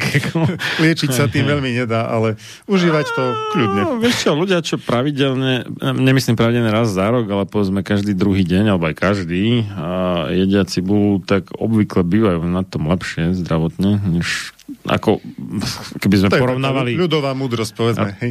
Nie, ale tak to, ja by som zase akože nedehonestoval ľudové múdrosti. Niektoré ja to sú... ne, nedehonestujem, ale chápeš. Niektoré sú síce nepochopené veci, a, ale dosť často sa trafia, ako treba, keď sme pri tom vitamíne D, že kam nechodí slnko, tam chodí lekár. Naše konzilium stále tú- túto múdrosť ignoruje. No tak to je konzilium odborníkov na predaj farmaceutických výrobkov. Aj toto Igor zabudol dodať, lebo tak toto v podstate je, ale OK, to pokračujeme. Pokračujeme s topovým prvkom selenom. Ten má takisto význam v protivírusovej imunite. E, protokoly ho neuvádzajú, ani IMASK, ani MECCOLA. E, ministerstvo zdravotníctva bez nejakého dávkovania. Čiže pomôžem si, bežne sa dávkuje 200 až 400 mikrogramov, na, keď chce človek dosiahnuť nejakú významnejšiu hladinu. To je dokonca dlhodobo bezpečné. Krátkodobo je bezpečných až do 800 mikrogramov u dospelých denne. Čiže tých 200 až 400, n- nedá sa tým prakticky nič pokaziť, len je tak bezpečný, že ak sa naozaj človek nepredávkuje nejakými ohromnými dávkami, tak v podstate niečo riešiť. Nie je dôvod, prečo ho nedať, tak by som to Môžete povedal. aj chrumať para oriešky, obzvlášť ak sú z Brazílie. Ako ktoré, ale zase je to od Ak vám chutia, teda je to taká špecifická chuť, ale v zásade akože, no. Ďalší zaujímavý doplnok je kurkumín. Ten odporúča protokol IMASK v dávke 500 mg dvakrát denne. To je to žlté korenie, korenina, kurkuma. Čo je základná súčasť všetkých kary, zmesí korenín A- indických. Táto e, bežná vecička má e, veľmi pozoruhodné antioxidačné, imunomodulačné, protizápalové, protivírusové účinky. Sú, už sú na to aj nejaké štúdie. Po, po vitamíne C asi druhý naj... Uh, jak sa to volá? Širokospektrálnejší prírodný liek. Môže byť. Dokonca, tuším, aj nejaké protirakovinové účinky sa tomu pripisujú. strašne veľa. A Indovia na tom fičia nenormálne. Oni si na tom asi robia PR ako tak národne pre Indiu, ale akože dobre, ja som s tým v pohode. A e, mnohé tie indické, vyslovene, že poctivé lekárske štúdie. V podstate Ivermectin je z tých prírodných látok najlepšie preskúmaný. Myslím, že má ešte dokonca výrazne viac štúdí, než na vitamín C. Na Iver... e, nie Ivermectin, na kurkumin, pardon. Aha. Teda kurkumu. A, lebo akože fakt tí Indovia to tlačia akože vrchom spodom a aj, aj vedecky teda nielen tak, že to majú ako tradíciu v rámci ajurvedy a tých ich ďalších uh, systémov liečenia, ale je to aj akože fakt, že poctivo vedecky zdokumentované. Ak si nájdete na tom PubMede, teda tej, tej americkej... Národnej lekárskej knižnici. No, National, oni v ich zmysle to znamená federálne, teda akože mm. všetkých 50 Celo štát. štátov, nie, nie len v rámci jedného štátu, takže National by som neprekladal ako národný, ale ako federálny. Uh, hej, čiže celo USA lekárskej knižnice, ktorá je asi najviac používanou uh, databázou článkov z odborných lekárskych časopisov. Tam, keď si vyhľadáte curcumín, mm, tak tam to, to nie, že stovky, to bolo tisíce štúdí na, no nechcem povedať milión, to nie, ale obrovské množstvo rôznych problémov. Ďalší, ešte zaujímavejší doplnok je melatonín, to je spánkový hormón a okrem iného je to aj vnútrobunkový antioxidant, dosť výkonný, ale cieľom je vlastne zlepšiť spánok uh-huh. u ľudí, ktorí sú vystresovaní z toho chorenia a uh, im Potrebujú si oddychnúť a pri spánku lebo oddych je dôležitý Tak. na, na liečenie, takže Obzvlášť dôležité pre workoholikov. Po, pri, v rámci prevencie IMASK e, uvádza 6 mg pred spaním a pri liečbe 10 mg pred spaním. Spôsobuje to ospalosť a e, sú ale údajne aj nejaké rýchlo pôsobiace formy, tie nie sú veľmi dobré, ale obyčajné tabletkové, e, tie majú taký pomalší účinok a e, mali by byť bezpečné. Predáva sa to normálne v lekárni. IMASK Plus uvádza ešte med, 1 gram na kilogram denne. Ne, med? Nedali, med. Normálne honey, med. A nemysleli konkrétne, či, či ja viem, ten Manuka, či jak sa to volá, med? Honey. No, tak aj, aj to je Hany, aj Manuka je Hany. Takže... A to sa divím teda. Uh, Či akože úplne ľubovoľný med, ako áno, však ako t- v každom mede sú nejaké zaujímavé látky, pokiaľ toho nezahreješ cez 42 stupňov Celzia, to je fakt, ale... Hm, tá dávka sa mi zdá pomerne veľká, lebo 80 kg človek, 80 gramov medu, to je dosť veľa. 80 gramov medu, fú, to je jedna, no, čo to je, 12 bežného pohára, ktorý obsahuje 950 gramov, toho veľkého. To je dosť, akože za deň. Áno, žiadny iný protokol. Za, za 12 dní veľký pohár medu spa, spratať to... Fú. Tak viem si to predstaviť do čaju, ako... Ale... No ale tak pre celú rodinu, než pre jedného. Hej. Nevidel som tam žiadny komentár a stránku, mm. na ktorú sa odvolávajú, zatiaľ nemajú naplnenú. Mm. Takže takto. E, potom z potom sú bežne dostupné ďalšie prípravky, ktoré ale už nie sú výživové doplnky. E, protokol IMASK Plus celkom dáva dôraz na e, ústnu dezinfekciu, na kloktanie. E, ide o to, že chorý človek, aby sám seba neinfikoval dokola tým Čiže vírusom... nejaký listerín, tak? Uh, okrem iného aj listerín je vraj použiteľný, uh-huh. ináč prípravky, ktoré obsahujú cetylpyridinium chlorid alebo chlorhexidín, alebo to, čo u nás e, bežne je dostupné, jodovaný povidon, čiže betadine. Takže kloktať betadín? A nie priamo, lebo betadín má 10% a oni tu, oni tu píšu 1%, čiže 1 ku 10 treba rozriediť. Dokonca uvádzajú, že sa dá aj 4-5 kvapík kvapkať do nosa, keď je zriedený. Čiže, uh-huh. čiže jeden diel 10... Uh, jeden diel betadínu, do, betadínu a 9 dielov vody k tomu do, uh-huh. píšu prevarená, vychladená voda. A, a dá sa to potom používať asi dlhšie. Teoretické destilovaná by asi bola v pohode. Možno. No uh, možno, to je prakticky. Takže niečo z tohto dobre. píšu trikrát denne, uh-huh. kloktať bez prehltania. Uh, uh-huh. Ďalšie voľnopredajné, to, to je zase to ministerstvo, to už som spomínal, sprej do nosa, pastilky na smúľanie, lieky na kašel. Žiadny medzinárodný protokol tieto veci neuvádza. Uh, iba ministerstvo zdravotníctva v odporúčaní pre pacientov. No a potom už sú tu také tie vyslovene predpisové lieky, takže to, ja síce zacitujem, čo tie protokoly uvádzajú, ale to treba konzultovať s lekárom podľa mňa jednoznačne, lebo tam sú už možné nejaké kontraindikácie s liekmi, ktoré ten človek možno dlhodobo užíva alebo s nejakým jeho zdravotným stavom. No a tam spadajú Napríklad uh, už spomínaný ivermektín. Zmysel ivermektínu je ten, že potláča množenie vírusu. Uh, Sice je to antiparazitikum, ale zároveň je to aj antivirotikum. Tá, dokonca aj na niektoré baktérie vraj funguje, sa zistil. To je zaujímavé.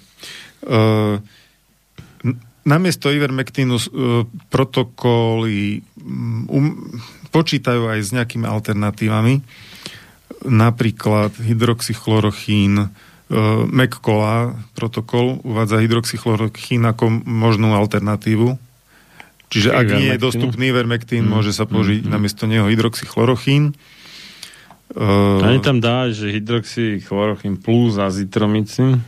Áno, kombinácie s antibiotikami sú uh, obľúbené aj v IMASku, aj u MEKU. Treba ale dodať, že azitromycin a príbuzný klaritromycin sú výnimkou z pravidla, že antibiotika nikdy nie na vírusovú chorobu alebo to je poprvé zbytočné a po druhé úplne kontraproduktívne to vytvára rezistenciu, teda odolnosť baktérií voči antibiotikám. A sú výnimkou preto, že na rozdiel od ostatných antibiotík majú aj nejaké protivírusové účinky. Tieto dva konkrétne, žiadne ďalšie. A dokonca tiež zvyšujú, teda myslím, že aspoň azitromycín e, zvyšuje e, prestup zinku do buniek. Tak klaritromycín je ešte teda vraj účinnejší než azitromycín. Aj štúdie, čo som pozeral, tak dokonca, že porovnávacie azitromycín versus klaritromycín dopadli lepšie v prospech klaritromycínu, ale z nejakých záhadných dôvodov je ako menej dostupný a menej sa používa ten klaritromycín. Hm. Mm, ako alternatíva Ivermectínu protokol IMASK e, pripúšťa ešte černušku siatu, čo je ako, volá sa to aj čierna rastca, 80 mg na kilogram denne tých semiačok. E, tiež to nešpecifikovali, prečo je to alternatíva, ale asi to tiež má nejaké protivírusové účinky. E, iná alternatíva, taká farmaceutická, je nitazoxanid. E, lekár môže zvážiť e, nielen ako alternatívu, ale dokonca aj kombináciu s ivermektínom. E, to, toto nepoznám. Počkaj, čo presne robí ten nitazoxan? E, tiež to zatiaľ ne, nejako podrobnejšie nemajú aj, popísané. Okay. Hydroxychlorochín, to uvádza zase McCola, ako to sme si už povedali, alternatívu. Hydroxychlorochín sa zvykne v tomto protokole kombinovať s dog, e, áno, doxycyklínom, lebo vraj táto uh-huh. kombinácia výrazne znižuje šírenie vírusu. Akurát... Čo je tiež antibiotikum. Áno. Akurát, že doxycyklín dosť vie zakývať červenou flórou a spôsobuje traviace ťažkosti. A niekedy... No zakývať, no vy, vy, vymlátiť, vyhubiť. Hej. No, by som... Aj zápal pažeráka niekedy spôsobí. No, toto by som radšej nebral teda osobne. Treba povedať, že m, mm, tie protokoly sú e, stávané na pacientov rôznej závažnosti. McCola, napríklad aj ten Ivermectin, nasadzuje až u pacienta, ktorý je v nejakej rizikovej skupine, to znamená buď starší, nie, alebo má... Nie, nie je úplne ideálne, lebo najlepšie výsledky boli pri nasadení po hneď prvých príznakoch. Tak IMASK... Alebo dokonca teda ešte pred nimi po predpokladanej nákaze. IMASK e, na to ide ináč. Tam áno, tam dávajú Ivermectin hneď, nezávisle na závažnosti.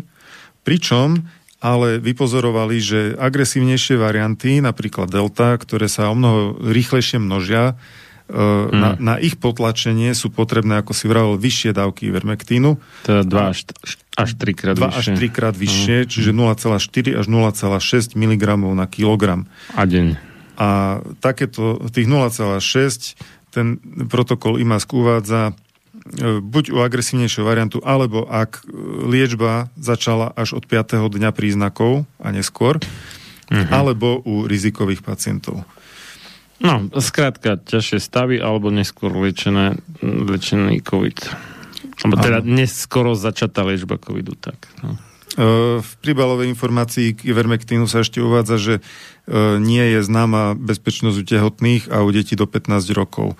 Ja som už videl nejaké štúdie, ah. ktoré sa snažili to vyhodnotiť. Také, akože a... nie je známa na COVID-19, hej, ale je známa na parazity. A áno, akože mm, samozrejme vždy malé deti a vždy tehotné ženy sú na skoro všetko rizikovejšie ale stále je to menej rizikové a mnoho, mnoho, mnohonásobne menej rizikové než paracetamol, ktorý bežne dávajú aj tehotným ženám a, a, no, a, a doslova do písmena ako cukriky. Však cold drinks, hot drink, hej, máš, ako hej, si hej. zamiešaš do, do horúcej vody a no, máš chutí mi to, dám si ešte, nie? Jasné, jasné. No a pečeň sa poďakuje. A, áno, a ráno ťa odvezú polomrtvého do nemocnice. No. Uh, sú ešte doplnky, ktoré ešte tiež stoja za spomenutie, aj keď sa neuvádzajú v žiadnom protokole. Keď si totiž, keď hovoríme tu o tých intoxikáciách paracetamolom, tak N-acetylcysteín, NAC, je aminokyselina, ktorá e, v dávkach 600 mg 1 až 2 krát denne rozpúšťa hlieny a zlepšuje vykašľavanie a okrem toho má tiež protizápalové, protivírusové účinky. No to rozpušťanie hlinu, to sa nazýva odborne, že mukolitikum, to mukus je hlien a aj, li, aj líza to, je rozpušťanie. Aj sa na to používa, je súčasťou niektorých hmm. prípravkov Uh, ACC a Solmukol áno. bežne dostupné u nás, ale inak svetovo sa dá pod inými značkami, respektíve vyslovene napísané NAC, alebo teda N-acetylcysteín. Neužíva sa zvyčajne dlhšie než 7 dní z nejakého dôvodu.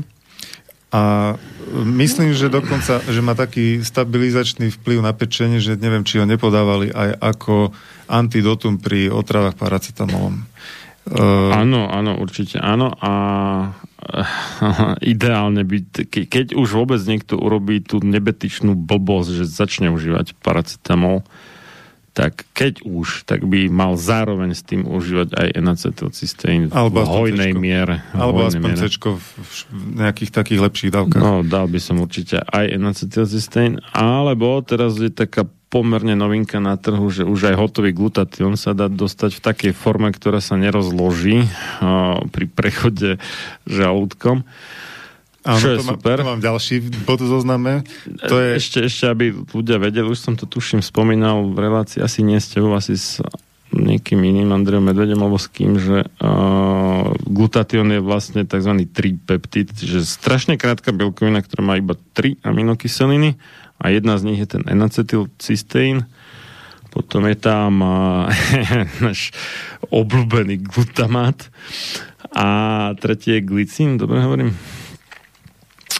Myslím, že hej. No a vtip je v tom, že glutamatu obvykle máme častokrát aj viac, než by sme potrebovali. Glicín, no, nie až tak, ale obvykle tiež dosť. Ale najviac nedostatkovým tovarom je práve ten cysteín a na jeho doplnenie slúži teda ten N-acetylcysteín. No. A, ale samozrejme tamto ešte teda vyžaduje tú schopnosť Eh, poskladať si tie tri veci dokopy, z ktorých potom vznikne eh, ten glutatión, čo obvykle sa darí, ale je rýchlejšie v podstate dať hotový, teda účinok sa rýchlejšie dostaví, keď pacient príjme už hotový glutatión, než enacetylcystén, z ktorého si má ten glutatión poskladať. Mimochodom, glutatión je asi najsilnejší známy prirodzený vnútrobunkový antioxidant a tiež má protizapalové účinky on je taká, e, skoro by som to, to je to isté v podstate. Až, až chrbtica e, no. antioxidačnej reťaze v tele. A e, čítal som články o tom, že u kriticky chorých covidových pacientov, u ktorých už prebehla tá cytokínová búrka a majú poškodené plúca a zomierajú, mm-hmm. tak je prakticky nulová hladina glutatiónu. Čo dáva logiku, lebo je to antioxidant, ktorý no, sa vyčerpá tou majú, zapalovou reakciou. Dalo by sa povedať, že majú spálené, rozumej, zoxidované plúca a on je antioxidant, teda pôsobí proti oxidácii. Mimochodom, hrdzavenie je tiež oxidácia. No a tu a horenie, alebo teda aj, dá sa povedať, že aj zápal je reakcia s kyslíkom, teda tiež oxidácia. Tu je pozorúhodné, že tento glutatión je v plúcnom tkanive zastúpený niekoľkonásobne viacej než inde, lebo tam je potrebný. Tam mm-hmm. dochádza k priamému kontaktu s kyslíkom. s kyslíkom a musí vlastne glutatión chrániť tie bunky pred oxidačným stresom. Tak, aby kyslík a... nezabil plúca. Áno.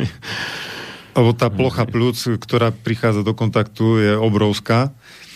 A tu mi napadla hypotéza, na ktorú som zatiaľ nenašiel odpoveď, ale trúfol by som si povedať, že niečo by na to mohlo byť, že možno títo chorí s touto cytokínovou búrkou by veľmi pozitívne zareagovali na vysoké dávky glutatiónu ktorý by vlastne priamo mohol zasahovať. Ale to je len... Tam sú aj ďalšie veci, aj vitamín D, aj K2. V podstate aj... vysoké dávky C spôsobujú veľmi podobný, ak nerovnaký efekt. Cytokinová búrka, už sme to práve rozoberali na poludne s Andrejom Medvedom, je spôsobená nedostatkom či už stopových prvkov niektorých, alebo aj vitamínu vrátane teda D, alebo teda spôsobená. Nastáva, keď je ich nedostatok. Tak. Alebo oveľa častejšie nastáva, keď ich je nedostatok. No väčšina týchto výživových doplnkov, ktoré sme spomenuli, pôsobia hmm. spoločne v antioxidačnej reťazi a podporujú sa, čiže netreba sa toho báť, že je ich veľa. E, naozaj má zmysel ich nasadiť, lebo každý svojím spôsobom posilňuje. Ešte Bčka si tu nespomenul. Bčka mám hneď ďalší uh-huh. bod. E, tie sú veľmi dôležité vôbec v metabolizme, v spaľovaní e, a samozrejme v imunitnom systéme a B-komplex by mal byť pri každej infekcii úplne bežnou súčasťou liečby. Tam je taký základ, to B-kom... E, teda B...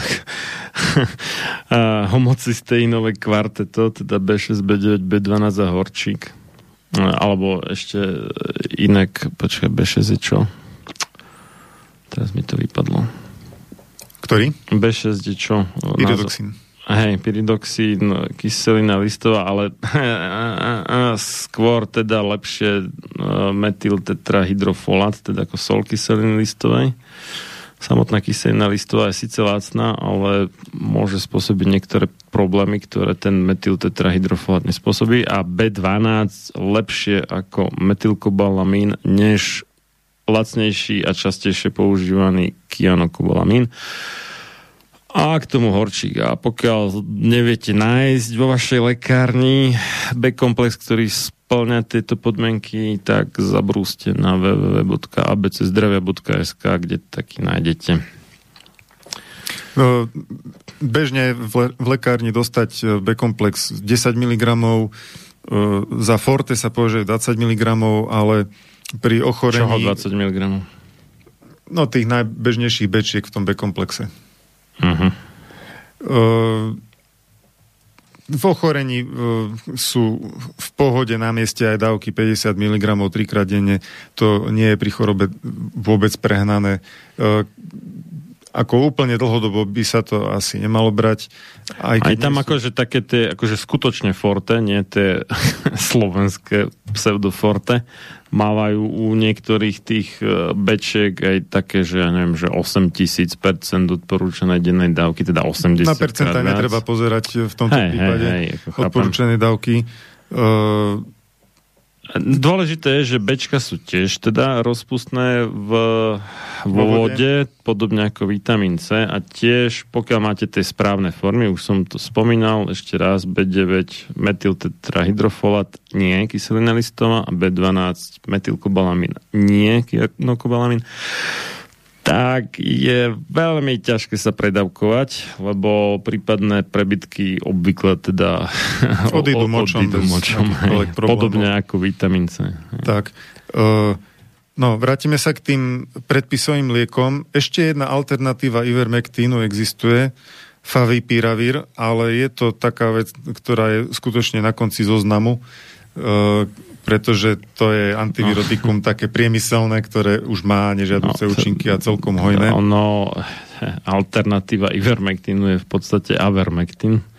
To neviem, či si sa na to pozeral, ale avermectin to je ten prírodný produkt, čo to tých baktérií som vypadlo mi meno, čo to ten Japonec objavil čo dostal za to Nobelovú cenu potom spolu s tým, a to mi tiež zase vypadlo, tým západňarom. A jo, rozdiel... Wang.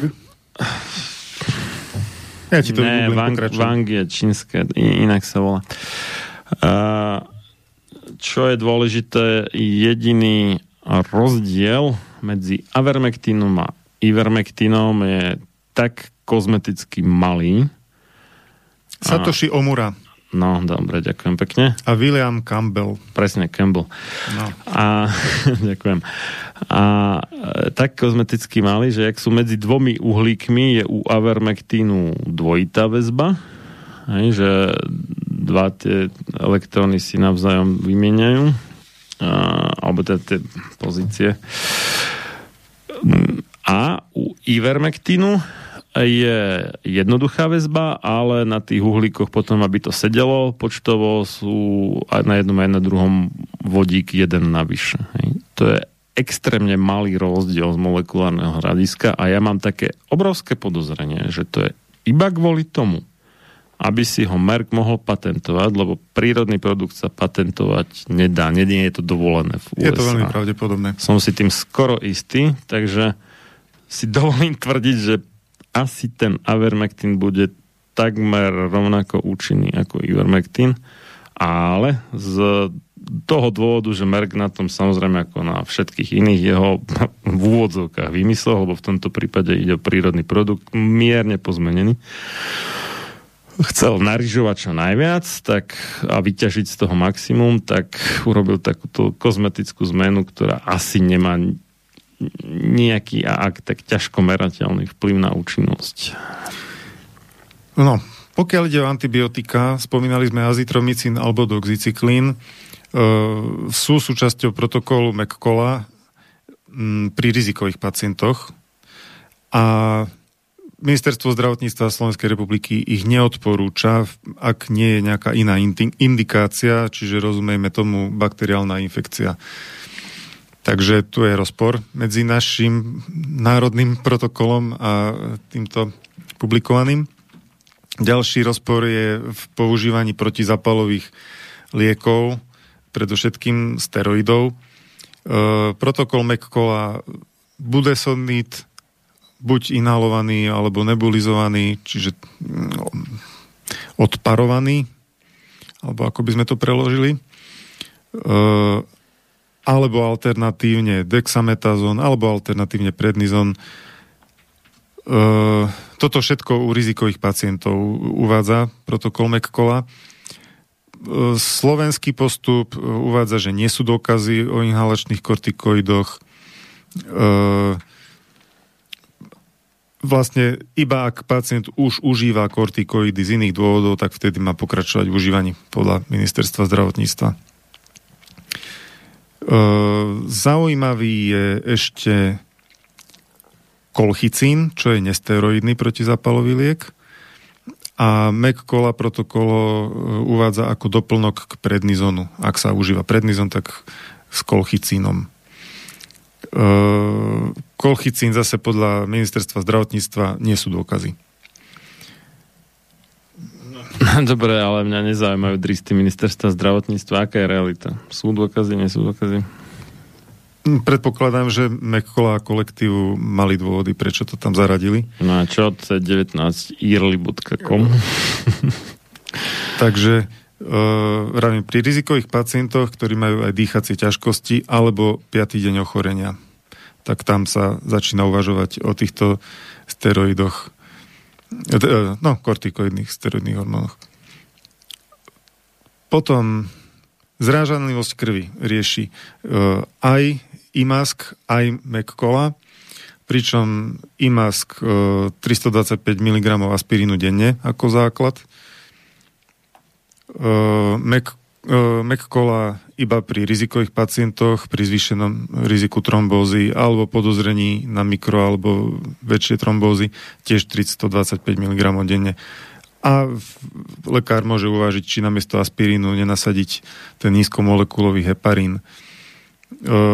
Ministerstvo zdravotníctva u pozitívnych pacientov s obmedzenou hybnosťou a nahromadenými rizikovými faktormi po zhodnotení krvácavých rizik 100 mg aspirínu denne.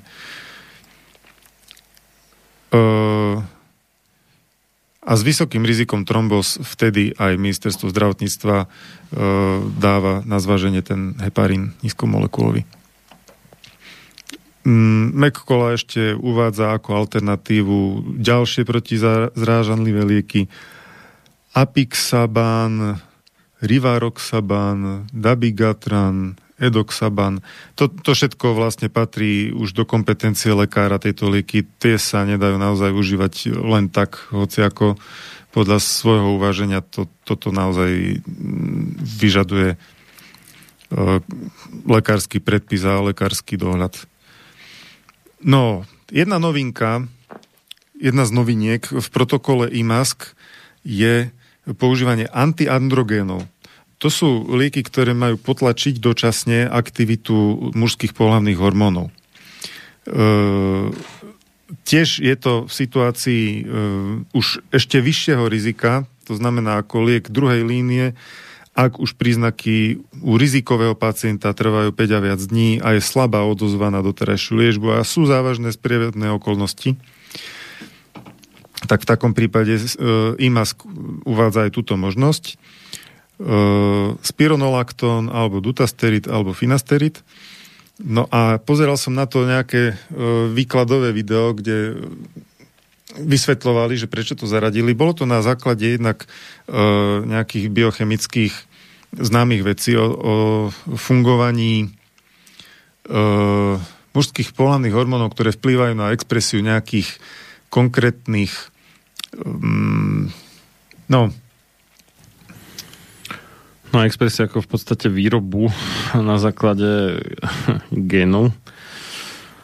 A čoho, receptorov myslíš? Či? áno, áno, bunkových receptorov, No, teda príjimačov.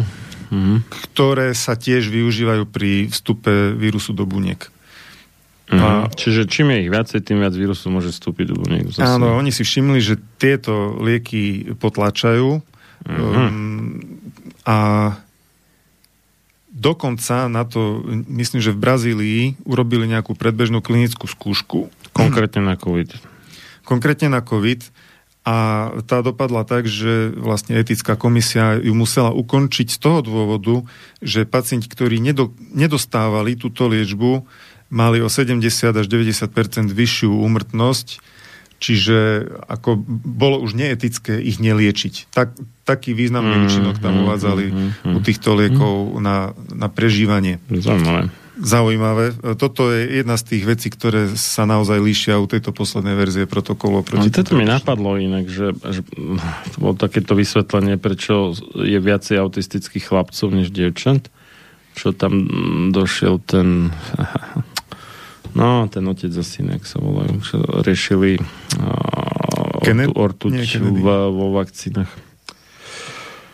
Uj, dobre, no každopádne testosterón spôsobí, pôsobí ako rizikový faktor pri neurotoxicite, čiže viac testosterónu, rozumej, viac chlapec alebo viac muž, uh, vyššie riziko poškodenia nervov alebo teda neurónov.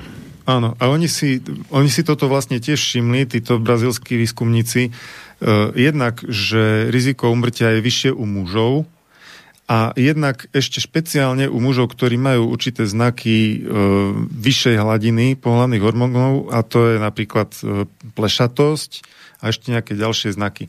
Takže uh, od toho si odvodili, že asi tie pohľadné hormóny majú vplyv na závažnosť ochorenia. A tiež už sú na to výskumy, ktoré toto nejakým spôsobom potvrdzujú. Ďalším úplne exotickým príspevkom zase vo, vo veľmi rizikových prípadoch, tak ako pri tých antiandrogénoch, pri už vážnom ochorení rozvinutom, sa dajú ešte zvážiť antidepresíva, konkrétne fluvoxamín a fluoxetín. E, tiež majú nejaké biochemické dopady na COVID-19 a tiež sú o tom výskumy už publikované. Ešte sa celkom nevie, prečo to robia a akým spôsobom.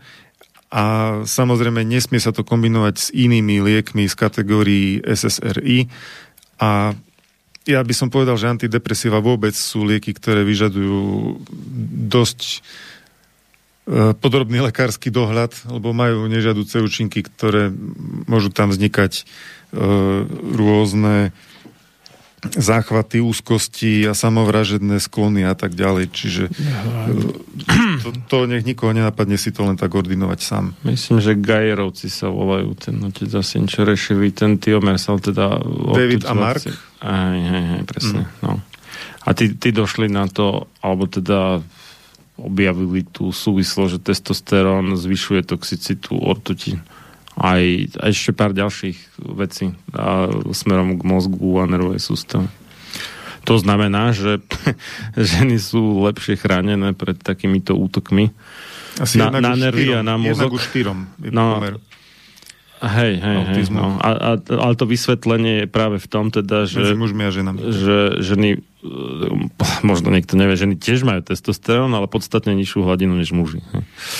Tak. Čiže toto je asi tak, zase pre zaujímavosť ministerstvo zdravotníctva k tomu fluoxamínu uvádza, že tiež nie sú dôkazy. A to je asi všetko, čo sa týka liekov. Potom už sú tu len tie pomocky pulzný oximeter, to si môžeme tiež... Teda merač... Merač okysličenia. Saturácie krvi, krvi, alebo teda nasýtenia krvi kyslíkom. No ešte raz zdôrazním, že okrem tých bežných výživových doplnkov treba s lekárom všetky tie ostatné lieky riešiť. E, samoordinovanie nie je odporúčané. A e, kde to mám, ten oximeter? No a inak, akože nie je to nejaká že drahá záležitosť za nejakú dvacku a možno aj menej sa dá kúpiť v zásade. ten oximeter. Čiže nie je to CT ani nič podobnej ceny. Takže pomerne jednoduchá, pomerne lacná vec, ktorú, no neviem, že úplne každý, ale asi veľká väčšina obyvateľov Slovenska si môže dovoliť mať doma vlastnú No, sú, sú v rôznych cenových kategóriách. Mm. Treba každopádne e, brať ten prístroj tak, že jeho jednotlivé merania nie sú presné. Treba ho nechať e, bežať nejakú pol minútu až minútu a sledovať, aké čísla dáva a všímať si len tie, ktoré sú spojené s tým silným pulzom mm-hmm. a taká hodnota, ktorá sa opakuje veľakrát so silným pulzom, tak to je tá správna. Tie také odchýlky, tie nás zaujímať nemusia.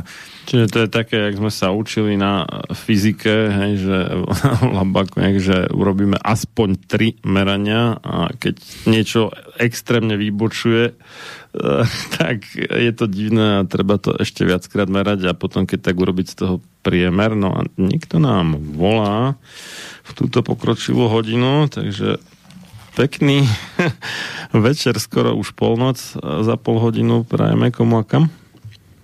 Zdravím vás, nejaký šťáva z Rakúska volám.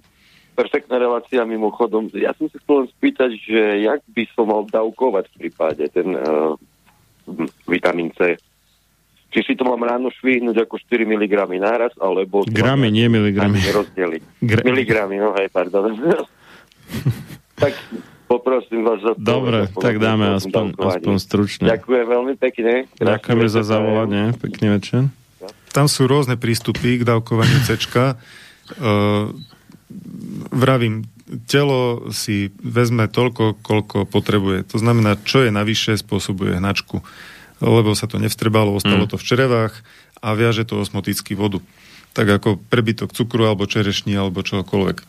Čo je dôležité dodať teda, že treba potom piť viacej, než normálne, keď človek užíva väčšie dávky vitamínu C. Tak. No a uh, tie protokoly sú asi také, ak teda ideme do tých exotickejších protokolov. A ja som to moc nerozvádzal, ako skôr asi no, spomínali sme, že tie odporúčané denné dávky sú akože úplne smiešné. To je na to, aby človek nedostal skorbut. Aj, a vlastne kyselina A skorbová znamená, ako to meno je, že kyselina protiskorbutová de facto či teda, vitamín C, kyselina askorbová a ten, ten názov askorbová je proti skorbutu. Hej, alebo teda český kurde, keď nevie nejaký český posluchač, čo to je skorbut. No a e, ale to je teda na základe tohto, ale reálne ho potrebujem výrazne, výrazne mnohonásobne viacej a tam to treba počítať na gramy denne, keď chce človek mať nejaké optimum. Gram je tisíc, tisíc miligramov, tak. jeden gram. No, hej, na, ako rádovo, v závislosti od hmotnosti samozrejme, ale rádovo gramy denne na prevenciu a rádovo desiatky až stovky gramov denne podľa závažnosti choroby. Taká je spotreba no. organizmu. Individuálna, tak. každú chvíľu sa to mení. Aj u jedného človeka je to každú no. hodinu iné. U fajčerov viacej, u stresovaných ľudí viacej. A, a Keď tak. je vysoká horúčka, spotreba rastie, horúčka a. klesne, spotreba klesne tiež. Hm. E, čiže keby sme sa mali držať nejakej tabulky protokolu a, a nechceli to ďalej riešiť, tak si dám s každým jedlom tú tisícku ráno na obed večer. Hej. To je taký úplný základ. Uh, zopakujem s jedlom, tisícku ráno na večer, e, taký e, voľnomyšlienkári, ako som ja, tak tí si nedajú pilulku tisíc miligramov, ale si dajú malú kávovú lyžičku do pitia, práškové kyseliny askorbové a, a nemerajú, že či je to tisíc alebo 1300 alebo 1700 tá konkrétna lyžička, pretože telo si aj tak zoberie, koľko v tej chvíli potrebuje. Odporúčame vyhýbať sa kovom v tomto prípade, aj čo sa týka nádoby, aj čo sa týka lyžičky. No krátkodobo to nerobí taký problém, ale no, skladovať keď... by sa to s tým asi nemalo. No, bolo to aj tam pri varení a takéto štúdie, takže... No, ja keď som chorý, tak si do, každého, do každej šálky pitia dám za tú čajovú lyžičku práškovej kyseliny a skorbovej a sledujem, čo to so mnou spraví. To znamená, ak cítim, že sa niečo začalo hýbať v šrevách, e, tak vtedy dávku znížim alebo nejakú vynechám, lebo to znamená, že je prebytok. A keď sa viacej čreva nehybu, hnačka nenastáva, tak zase nasadzujem ďalšie dávky. Áno, ale teda, že prítomnosť kovových ionov aj vysoké teploty, alebo teda nad koľko, 40 a viacej stupňov Celzia a tak ďalej, prispievajú k degradácii a teda v podstate nevyužiteľnosti vitamínu C, čiže lepšie je akože dávať to do nie úplne najhorúcejšieho čaju, ale už tak trošku ochladnutého, alebo Keď aj sa viac ochladnutého. vypiť, tak vtedy si to tam zamiešam. Tak, áno. Nepridávať do uh, vriacej polievky a podobné veci. Tak. A uh, keď už, tak nemať kovový hrnček radšej teda, ale porcelánový, sklený uh, alebo plastový, podobne lyžičku drevenú, porcelánovú, plastovú, radšej než kovovú. No. To, Dobre, to, sú, to, sú detaily. Hej. to- Ale, No, no. Asi si stále nečítal ešte tú jednu štúdiu u námorníkov, kde zistí, že to nie sú úplne detaily, ale, ale nevadí. oni to skladovali dlhodobo v kovových nádobách. To je iné, ako keď naberiem lyžičku. Ne, to máš na mysli inú štúdiu. Ja som takú o varení, že zistili, že medené kotlíky, neviem čo, oveľa viacej degradujú vitamín C, než čo to tam mali cínové, či aké to používali. Alebo nerezové. Vtedy ešte nebol nerez, to bolo staršia štúdia. Teda, teda akože o hodne staršia. O, tom nepochybujem, ale Mhm. zase hovoríme o niekoľkých možno hodinách varenia, čiže vysoká teplota, dlhý čas a vtedy sa to prejaví. Ale to, či si to naberiem kovovou alebo plastovou lyžičkou a chvíľu to pomiešam, to až taký... No a tetrapak s ovocnou šťavou s pridaným vitamínom C, ktorý je skladovaný pol roka. Už je to otázny, že koľko ho tam ešte je, lebo časom teda tiež podobne pomaranče, e, ktoré už takmer hníjú, lebo sú také staré, tak to už tiež asi moc toho neobsahujú. No, No, lebo ešte... prečo tam pridávajú to C do toho tetrapakového nejakého nápoja? No, lebo- Preto, aby bránilo oxidácii toho nápoja. Čiže to C to vezme na ktorý seba. je sterilizovaný a teda vďaka teplote má výrazne znížený obsah toho vitamínu C, čo je inak teda prirodzene prítomný v tom ovoci. Mhm. Niekto nám volá. Dobrý neskorý večer, prajme komu Pekný večer. Ja by som e, nejaké veci sa spýtal, niečo doplniť. E, ten oximeter ste spomínali, ja to tiež mám, stále to okolo 12 eur v lekárni, ale na internete dostať okolo 7 sa dajú už objednať. A ešte by ste mohli k tomu oximetru povedať, že e, aké hodnoty už sú rizikové. Ja som počul, že okolo, mm, že po tých 90, keď to je, už to začína byť rizikové. Tiež som tak počul. upresnil. No, to- že tých 93 de- až 99 je to takej norme, e, potom je Mhm. ten 90-93 je to také, že trošku znížené, že dávať bacha, ako a už keď je to po tých 90, že už... Ale je to dobrá informácia, keď voláte sanitku a máte one, že viete tento údaj povedať, tak ona vie to vyhodnotiť, že či to je naozaj vážne, keď to Mhm, máte nejaký mhm. 85, tak e, proste nešalite, že je vám len taká chrypočka alebo takto. Mhm. Potom mám ešte jednu otázku na vás. Ten pán doktor Luptak, alebo ak sa Liptak, Liptak, Peter keď ešte Liptak. Nebol, keď nebol ešte Ivermectin, on používal izoprinosín Mhm. a to som to počul. O tom by ste sa mohli zmeniť, že či to je. Ja som tiež imunodepresívny, občas si to dám a že či to doplniť tú onu, niekde som to počul. Takže... To je na podporu tej bunkovej zložky imunity, teda keď je človek tak, že má imunitu v nerovnováhe a teda utlmenú tú bunkovú imunitu, tak je to užitočné. Ale čo sa týka akože fázy choroby v rámci covidu, tak v začiatku choroby je to super, potom už v nejakom neskoršom, vážnejšom štádiu už to môže byť až kontraproduktívne, takže ten zlepšujete skôr, že? Skôr na začiatku. Na začiatku teda ten Ivermectin, e, teda izoprinosín, po Ivermectine a potom no. kortikoidy asi. Kortikoidy ako sú imunosupresíva, čiže potlačajú imunitu. To je práve v tej prípade tej cytokinovej búrky, čo je príliš no, burlivá reakcia áno, áno, imunitného áno. systému, tak až vtedy kortikoidy, uh-huh. ako skorej to nie je úplne ideálne. Akože už, už keď to ako keby ide do tuhého, ja viem, že boli tam tie štúdie s tým budesonidom, ktoré akože teda vraj boli veľmi úspešné, ale osobne mi to je trošku proti srsti potlačať imunitný systém kortikoidmi v čase, keď ešte ho naopak potrebujeme posilniť? No ono, ono to asi takto. Ono, uh-huh. ja som používal e, na, ja mám taký nábeh na astmu, ja som to používal uh-huh. sprej, čiže ono ano, prišlo ano, len do plúc.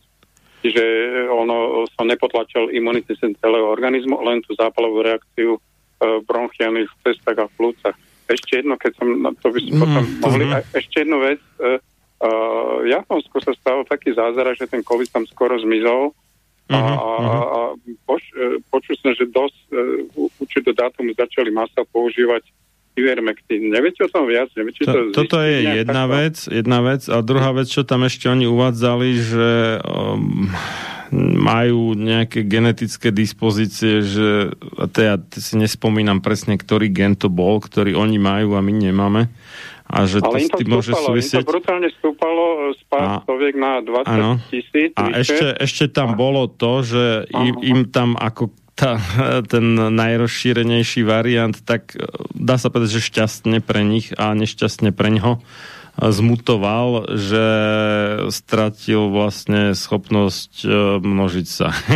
ale, ale to je hypotéza. Ale no, ja viem. Tá no. hypotéza urobená tak, aby zakrylo účinok Ivermectinu. To si myslím, akože, lebo India fachči na tom Ivermectine. Môže byť, ale... A, a, a má, mm. má vynikajúce výsledky tam z tých 400 tisíc denne, čo mali. Ano. Im to za, za, za dva mesiace kleslo na 40 tisíc a teraz majú počet nakazených alebo menej jak my, ako a, a to je 1,8 miliardy a umrtí tiež to majú také... No, ona tam tá, tá propaganda tam strašila vysokými číslami, ale zabudli dodať, že v Indii je nejakých 1,3 alebo možno už 1,4 miliardy obyvateľov áno, áno, tak to hovorím, ale že mali dať prepočet. to zvládli.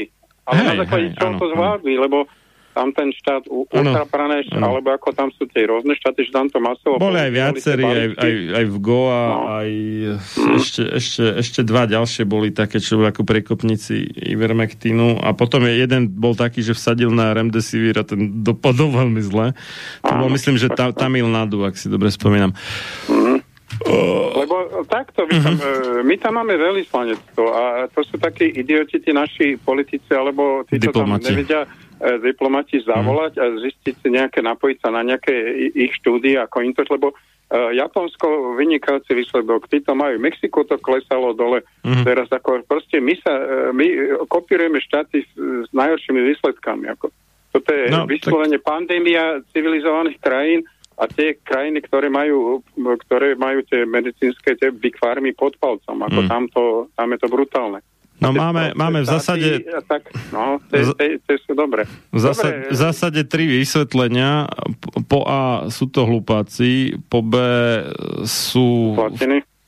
Áno, zaplatení a, a po C sú to zaplatení hlupáci. Takže... Uh-huh. Dobre, keby ste na budúce, skúste tieto veci, ak by sa dalo niekde overiť. Ja uh-huh. neovládam angličtinu, sa uh-huh. v angličtine veci. No, v tom Japonsku nám angličtina moc nepomôže, ale akože dobre. Nemyslím, ale e, niekto to už uh, sú videá, ktorí to sledujú a tam to bolo aj tie grafy, že oni 23. augusta začali používať Ivermectin, ešte im to 9 dní stúpalo a potom prudký obraz za 3-4 za týždne im to padlo dole úplne e, taký vrchol. To tam predtým nemali ako a tak som nevedel, že, že hey, ten Ivermectin tak zabral, ale neviem, neviem čísla dávky, koľko použili, ako proste toto, že mm-hmm. keď sa v tomto sledujete alebo nejaké niekoho, tak to je taký šprták, že to vie vie to objaviť. No, tak, no dobre, budem nejakého... a, a ďakujem za to veľmi zaujímavé veci. Tam Márik som si to popísal znovu, ako by som o tie veci to tiež sledoval. Uh-huh. A som na to nachystaný, že keď to dostanem, tak mám Juremek zohnal za 3 eurá ako 10 tablet, teda som si viac nemocničné lekárne doporučujem. Neviem, či to ešte platí, ale mali nemocničné lekárne, mali Ivermectin. No do 8.8. to bolo legálne predávať a potom to už asi nebolo legálne ja predávať. som to kúpil aj potom. Uh, Zoza som dali, no, som za nejakých uh, 15 eur, asi 80. Bez účtenky asi, nie? uh, nie, normálne, normálne. Fakt? Ako, áno. Ako, ako, toto je tá vec na Slovensku. Slovenský národ je vynaliezavý a v ťažkých chvíľach si vie pomôcť. Áno, áno. Dobre, ďakujem za, za informácie, pekný večer. Ďakujeme, potom. večer. Ďakujeme za zavolanie, za pochvalu, dobrú noc aj vám. Tak pokiaľ ide o ten izoprinozín, uh-huh. alebo uh, iný uh, iný názov je ešte uh, inozín uh, pranoben, myslím E, kde ho mám. Uh-huh. Je na to jedna česká štúdia, ktorá uvádzala e, významné zlepšenie. Vieš čo, ale tam bol ešte niekoľko ďalších uh, takých uh, ruských a neviem akých prostriedkov, ktoré podobne ako izoprinozín uh, nakopávali bunkovú imunitu a nie divu, pretože tá bunková zložka imunity je primárna pri minimálne začiatku vírusovej choroby. Takže uh, alebo, no, hej, no. Potom, keď už sa tvoria protilátky, to už nie, ale uh, na začiatku, ideálne na úplné odvratenie, alebo aspoň na zvládnutie prvého nárazu je potrebná tá bunková imunita a u ľudí, ktorí sú ha, napríklad alergici, obvykle býva potlačená alebo teda atopici, čiže majú tie všetky, všetky exémy a tieto veci. A pre nich je veľmi žiaduce, aby sa v začiatku vírusovej choroby, alebo dokonca aj preventívne, keď je možné alebo pravdepodobné, že sa nakazili a ešte trvá tá inkubačná doba, aby nejakým spôsobom a je skoro jedno, že akým, či už izoprinozín alebo iné um, lieky s podobným účinkom, alebo dokonca aj e, potravinovo sa to nejak dá podporiť, aby teda prepli alebo posilnili tú uh, bunkovú zložku imunity. No. Ja som tiež pôvodne, e, ináč Inozin Pranobex, na to bola tá štúdia robená. No to je izoprinozin, áno, a tam teraz mi vypadlo, ak sa volal ten ruský liek. Ale to robil imunológ uh, Jiří Beran. Áno. PMID 3333 9426. Tak uh, mňa prekvapilo, že oni to tam podávali 7 aj, aj 10 dní podľa toho, že koľko trvalo ochorenie, lebo ja som tiež pôvodne tak vedel, že iba v začiatku na nejaké 3 dní, maximálne 5, ale v tejto štúdii to podávali normálne počas ochorenia až, až do 10 dní. Tento no však ale tak COVID, COVID nie je nadcha, tak to ako môže trvať aj dlhšie než pár týždňov dokonca, kde ma poznáme ten long covid, hej, takže tam to môže ešte šrotiť dozvuky ešte hodne dlho trvať, takže Dovolím si poznámku, pri imunokompromitovaných mm. ľuďoch tam by som zvážil užívanie tých dávok vitamínu C ako dlhodobo, ako súčasť bežného života tých, Vysokých. Ten jeden gram trikrát denne ako minimum by som bral, ale mm-hmm. to, to je len môj názor. Tam treba zvážiť samozrejme, či nemajú aj no, nejaké kontraindikácie. Pokiaľ im to trvale spôsobuje hnačky, tak ubrať samozrejme. Hej. A aj to D saturovať na normálnu nejakú hladinu, ne, nebyť v deficite. Hej. Uh, pokiaľ ide o ten oximeter, uh-huh. tak uh, tam treba ešte dať pozor na to, aby boli baterky v poriadku, lebo tie prístroje potom môžu dávať uh, úplne chybné výsledky, ak je to, uh, ak baterky nie sú nabité. Aha. Dobre. Ak sú, a tu sa vzácne zhoduje ministerstvo zdravotníctva s ďalšími protokolmi, že treba odlakovať nechty a ak sú končatiny e, studené, tak treba počkať, treba ich zohriať a až potom merať, pretože na studeno to dáva zase zlé výsledky. To vyzerá ako keď je človek e, podkysličený a mm-hmm, keď sa zohrajú mm-hmm. končatiny na normálnu teplotu, tak vtedy už to dáva normálne výsledky. Mm-hmm. E, meria sa viackrát denne, treba zapisovať merania. E, jednorázové meranie nie je až také jasné, keď je tá hodnota veľmi nízka, tak je to dôležité, ale e, treba si všímať, či nám to postupne neklesá. že robíme si trikrát denne treba tie zápisy, zapíšeme si tú najčastejšiu hodnotu, čo sa za tých 30 až 60 sekúnd objavuje a ak vidíme, že to klesá, tak to nie je dobrý znak, znamená to v podstate, že sa zhoršuje ochorenie. Ale k tým prahovým hodnotám tam sa dosť líšia e, tie údaje, ktoré jednotlivé protokoly dávajú ako hraničné. E, náš, náš postup uvádza, že 92% je už dôvod e, volať Eh, ak nie záchranku, mm-hmm. tak minimálne lekára, ale teda 90, skôr... 92 alebo menej. Hej, to už je dôvod na mhm. hospitalizáciu, mm-hmm. ale uh, tam sa vyhodnocujú aj ďalšie sprievodné veci. Uh, ten stav pacienta. Pretože mm-hmm. napríklad človek, ktorý je dosť obézny alebo má nejaké už kardioproblémy trvalé, tak môže byť pod uh, okysličený môže mať napríklad 94% v úplne v kľudovom stave a ani chorý nie je. A e, tam by bolo zbytočné u ňo volať záchranku, že má iba 94, to je u ňo skoro normálny stav. Ale mm-hmm, ak, mm-hmm. ak už má e, príznaky, e, ktoré naznačujú ťažkosti dýchania, hej, e, trvalé horúčky, to čo, som to, čo som hovoril, môžeme to zopakovať, No, uh, nemáme na to čas opakovane, dobre. Že, že ten klinický stav, tie príznaky, ktoré má, sú dôležité na vyhodnotenie toho, či, ten, či tie údaje z oximetra sú naozaj také zlé a signalizujú, že je vážne ochorenie, alebo ešte nie. Ale e, č, v čom je zhoda, že 88% to je už na volanie záchranky, tam už nie je vôbec čo riešiť ani na čo čakať. 88 je veľmi zle. A 92 treba určite volať lekára, alebo, my, alebo nižšia hodnota. Uh-huh.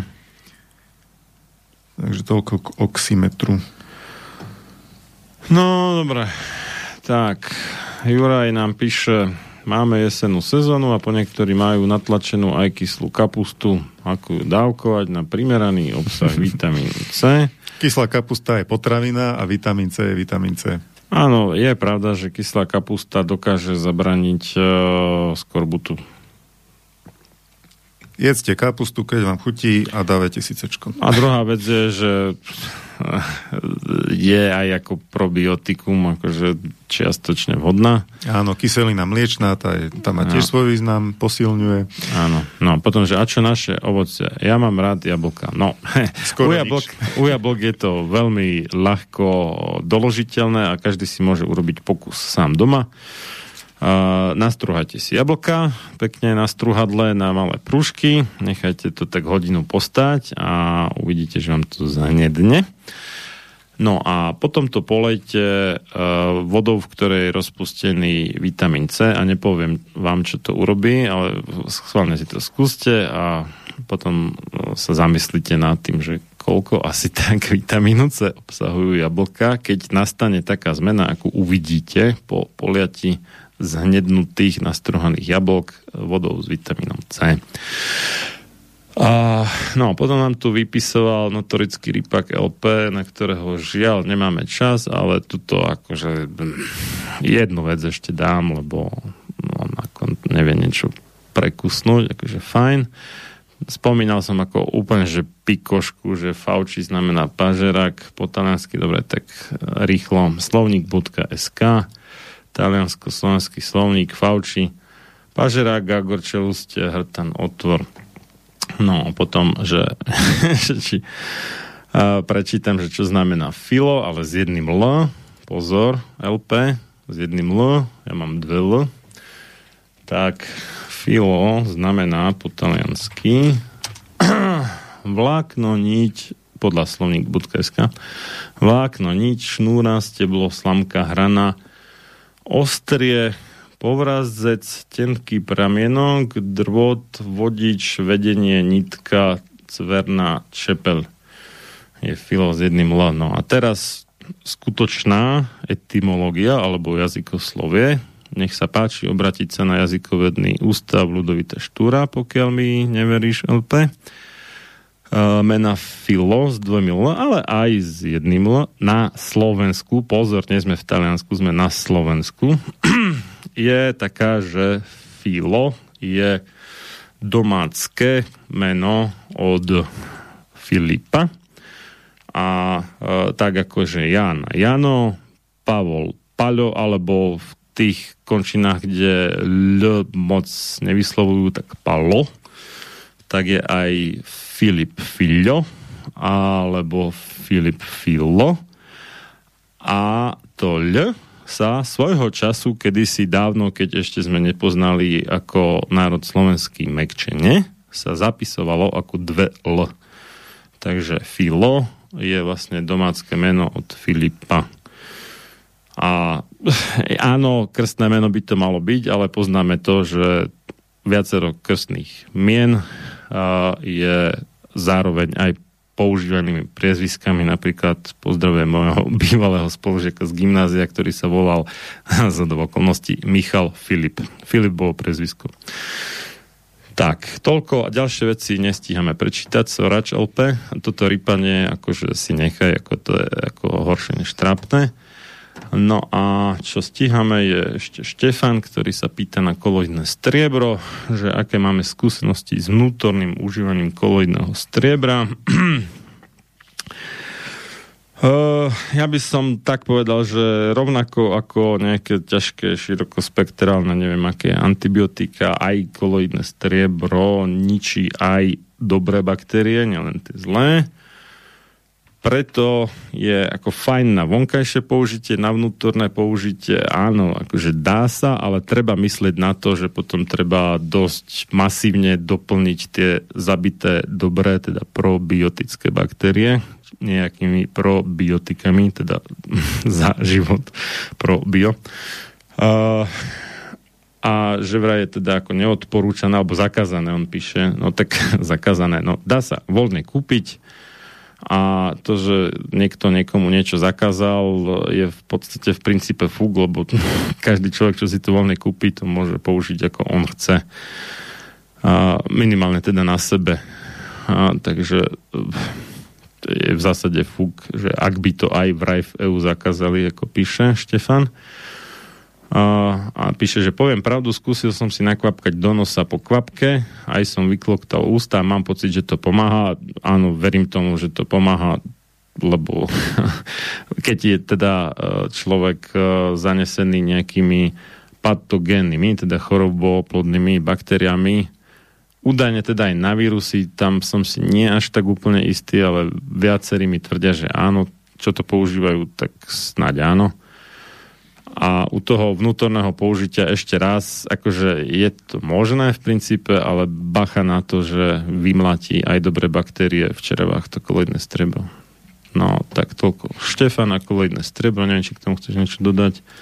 E, chcem ešte dodať k oximetru, keď uh-huh. som to mhm. tak zosumarizoval, čo odporúčajú tie jednotlivé protokoly, líšia sa tie hranice pre oximeter, ale keď to nasadím na tú vyššiu opatrnosť, čiže lepšie pre pacienta, tak 95%, a, teda pod 95% volať lekára, uh-huh. konzultovať stav a pod 92% už volať e, sanitku. E, oni v podstate tiež najprv skonzultujú ten stav, hej, ale je to takto bezpečnejšie. 95, a menej ako 95 lekár, menej ako 92 záchranka a už nech to riešia oni. To je také jednoduché usmernenie. Ešte nám píše niekto... Kto Podľa sa... ministerstva zdravotníctva mimochodom.